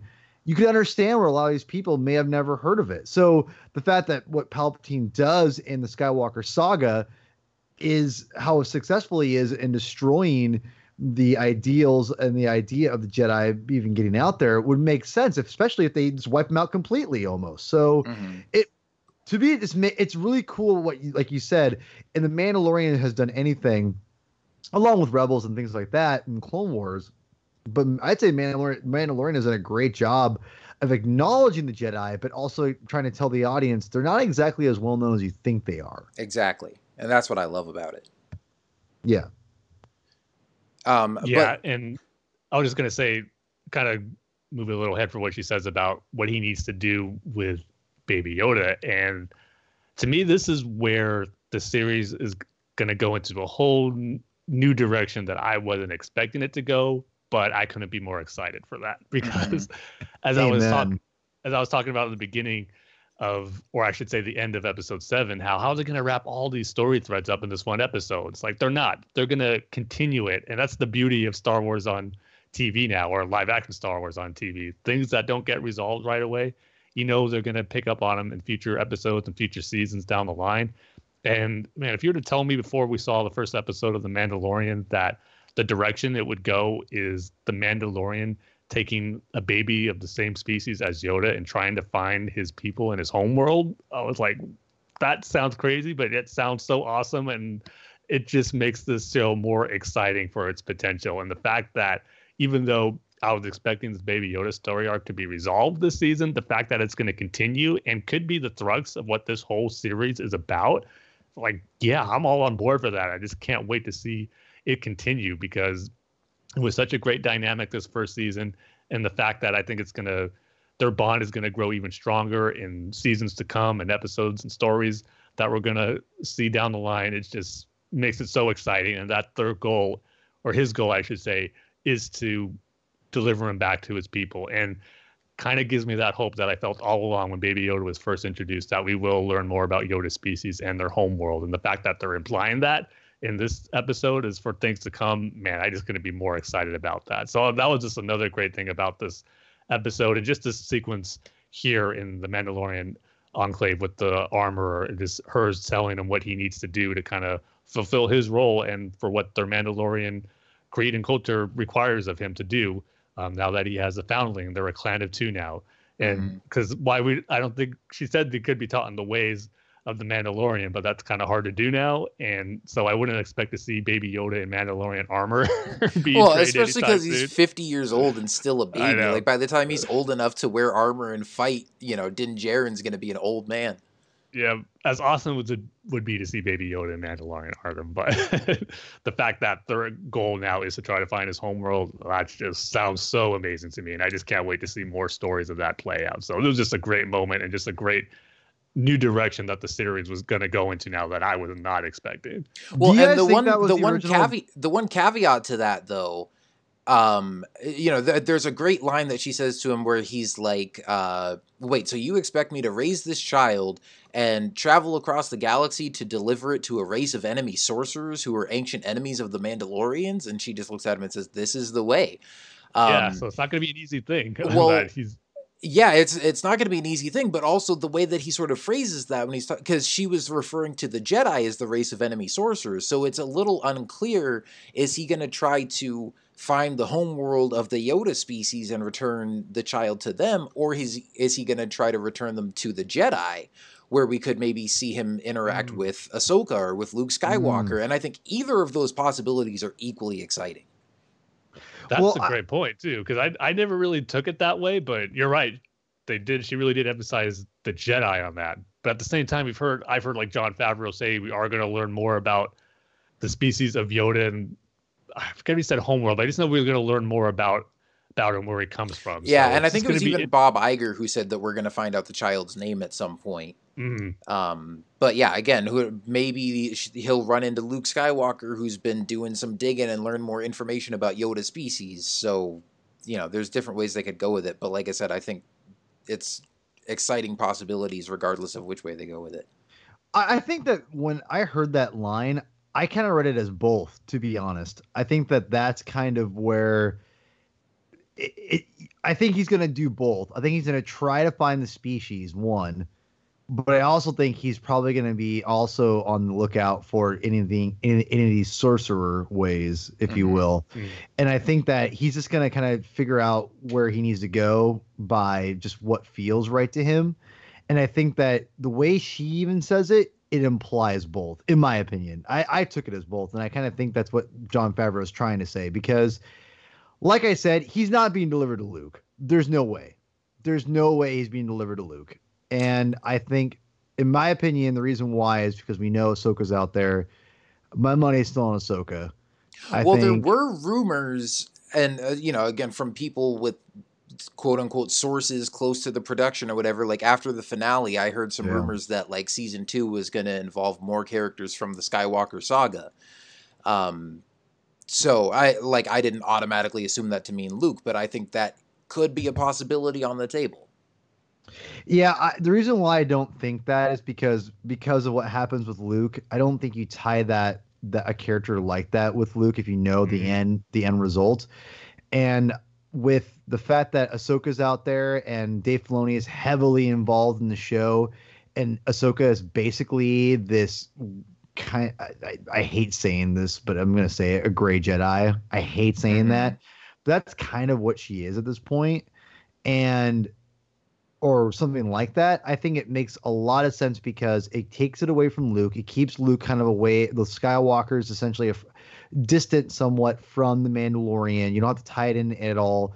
And it gives Dave Filoni reason to put Ahsoka into the show and go from there. And I think that, and it also makes sense because it's a different Jedi, and you can you can do you can do you don't have to tie it into the Skywalker saga at all and have it be tied to the First Order. It can be its own thing completely, and you could eventually, maybe with Episode Ten, Baby Yoda and that whole and, and Rey Skywalker and all that stuff come back in.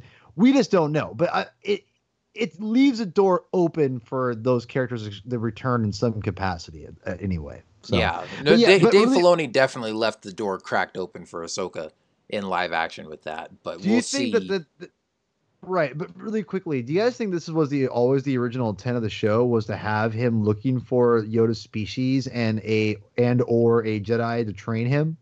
I think so now because I think there was the show was well into production the scripts were written to see how popular Baby Yoda would be, and then to kind of switch gears and cater to the course of the series to focus on him. I just think it was originally their plan that they were going to go with, and we just didn't know about it. And just going back to real quick what you were saying about him possibility looking for the Jedi and versus him looking for Yoda's species, I do agree that now that I'm thinking about it more, hearing you guys talk about it, how it could be a combination of both. Because for all we know, or for all Din Djarin knows, the Jedi are nothing but Yoda's species to him. Because this Mhm. is his only encounter with someone who knows how to use the Force. So he could potentially be looking for his species' homeworld, and maybe comes to find out that it's impossible to find, and it's just one of the great mysteries of the galaxy, and that's what turns him into learning more about the Jedi and possibly running exciting. into Ahsoka. Because if he if he's uh, if half the uh, show is him looking for basically Yoda's species, but realizing like I can't find anything about this Mhm.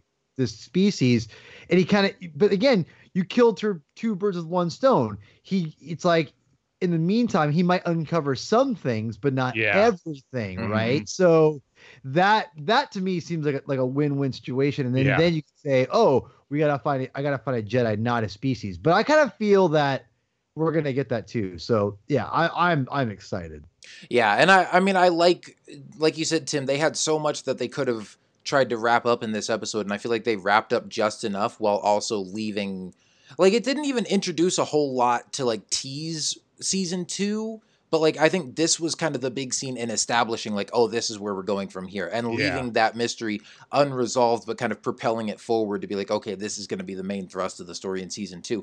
And I also don't think that every episode of season two is gonna be uh, you know, them just planet hopping looking for Yoda people. Oh, like I think course, there's yeah. still going to be plenty of of Din Djarin bounty hunting in the meantime, and having to take on jobs to feed the child and pay for fuel and all that kind of stuff. So, I think the core of the show is going to be, you know, pretty much the same as it was in the first season, but just pushing the story in a different direction.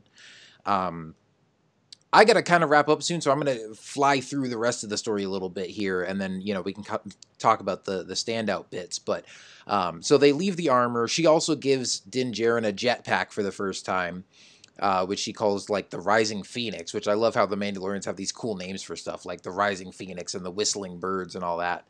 Um, but they leave her. A bunch of stormtroopers come in, and she just goes hammer time on them and smacks them all around, and that was awesome. Um, then you know they escape out the sewers on this barge that's floating down a lava river. There's some stormtroopers waiting for him at the mouth of the cave.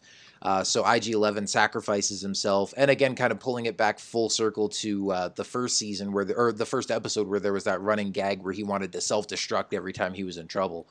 Um, and he says like you know I I can't calculate a scenario where I prote- like we, we protect the child successfully and I survive. So he's willing to sacrifice himself for the rest of the group and he goes ahead of them out the mouth of the cave and self destructs and blows up all the stormtroopers um, so the rest of them float out on their little lava barge. All the stormtroopers are dead, but then Moff Gideon comes around on his Tie Fighter, um, starts shooting at them, and this is where uh, Greef Karga one ups the line. Though he's gonna eat me line from the last episode, and this is probably the funniest episode of the whole series. Where after seeing Baby Yoda do the thing with the flamethrower, um, you know, they're like, "Oh, how are we going to take down this Tie Fighter?" And he goes, "Make the baby do the magic hand thing." And he like waves at Baby Yoda and goes, "Do the magic hand thing, baby!" And Baby Yoda just waves back at him, and it's super cute and hilarious. Um, There's a lot of ideas. yeah, um, Yeah. And then, the, so the Tie Fighter comes flying at him.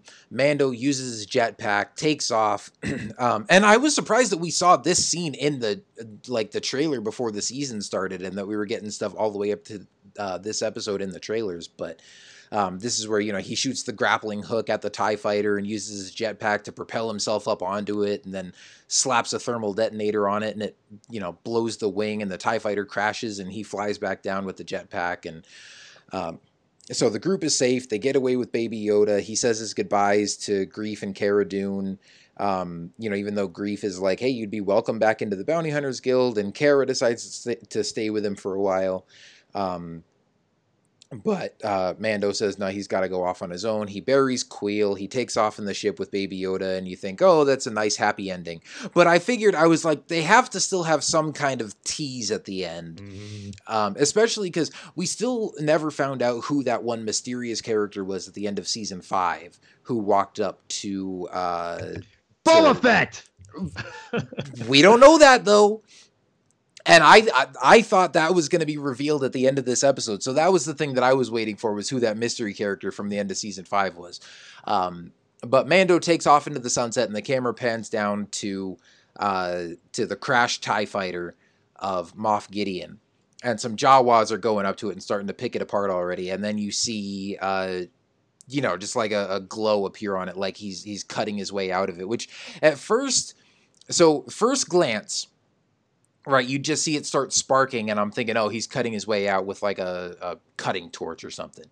And then you see this tip of a blade start coming out, and once it gets about a couple inches out, and you can see that it's that black with the white glow around it, I lost my freaking mind. And I I was home for the holidays when we were watching this, and I was watching it with uh, my sister and my parents and my wife.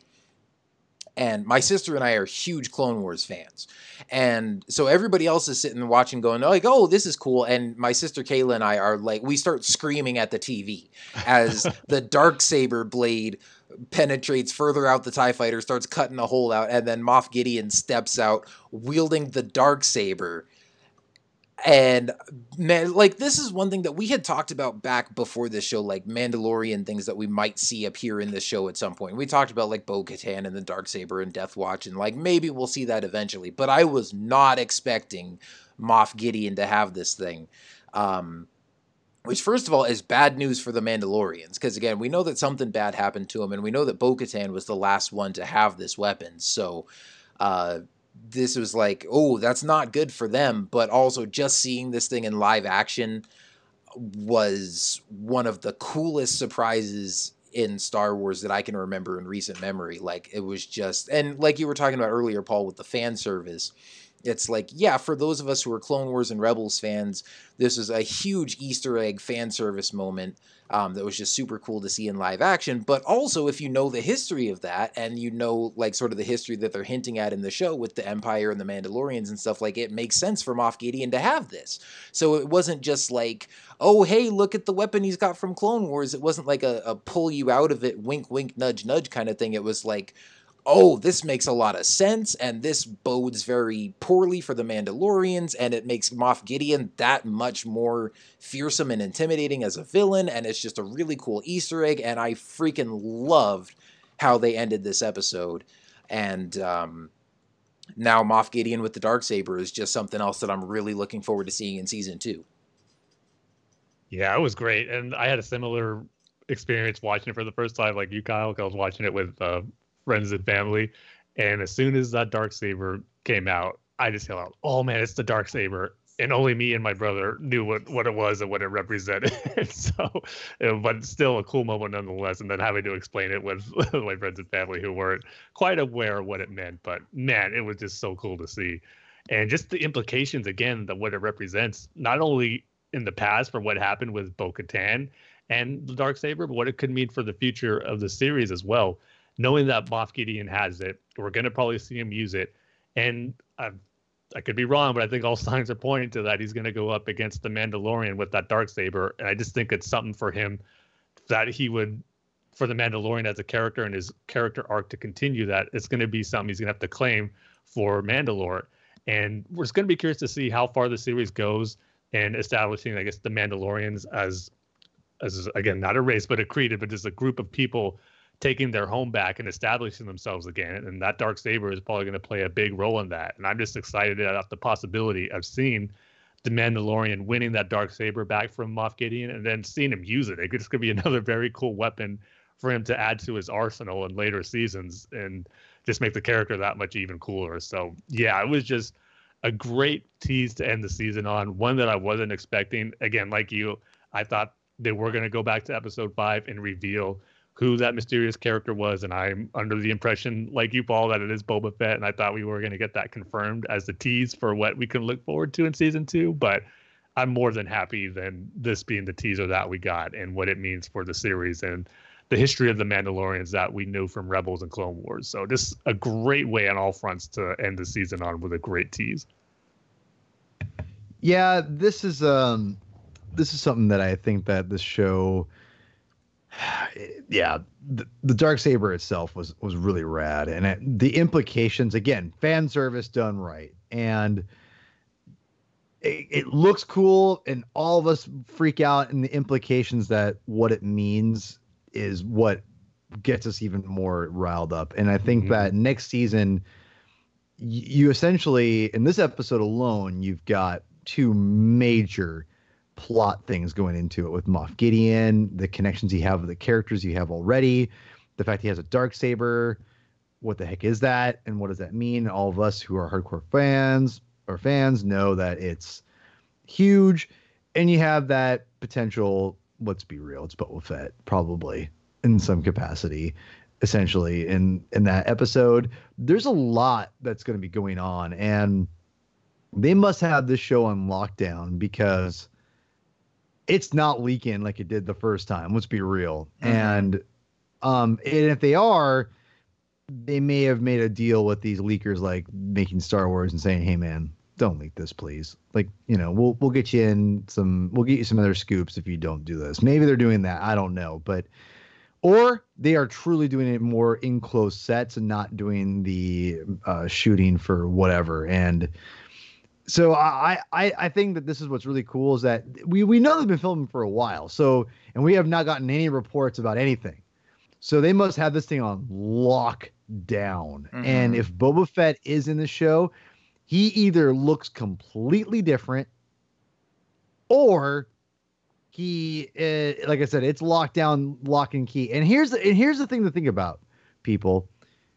Boba Fett has a high chance of being in the show because think of it this way if he is in the show, you don't have to have Morrison in the suit. Mm-hmm. You just have to have Morrison voice the character. That's all you have to have him do. You don't have to have him take off his mask. at all. And if you do, you you could either fly him in for one for one day to take off his mask, or you don't have him do it at all. And, he, and he, again, we never saw him take off his mask yeah. in the in the show. And movie, you're so. you're talking as if he wouldn't want to do it, which he very well might be like, "Hey, I get to No, play no, Boba right. Fett again. Heck yeah!" Well, right. But what I'm saying is, you don't have to. You don't have to, you know, sugar, you know, put yourself in a corner either way. So I think that there's, and, and again, there might be logistical reasons why they can't fly him out, or and again, there's maybe not say money restrictions, but everything goes into account, right? Like there's it's schedule wise, etc. It's a lot easier to schedule someone to do voice work when they get a chance, opposed to coming in, shoot, shoot a couple scenes and and write scenes with him to have his helmet off, etc. If you don't need to.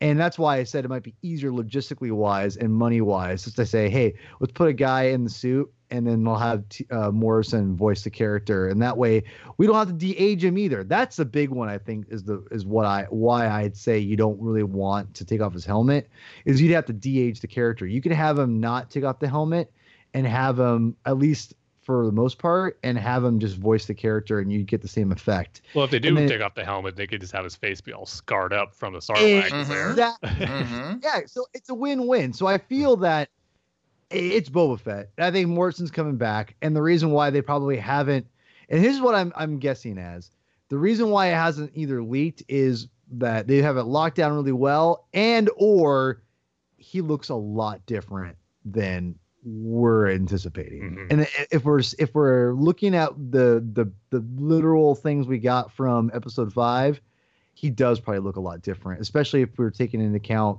Chuck Wendig. Oh god, I hate those word two words.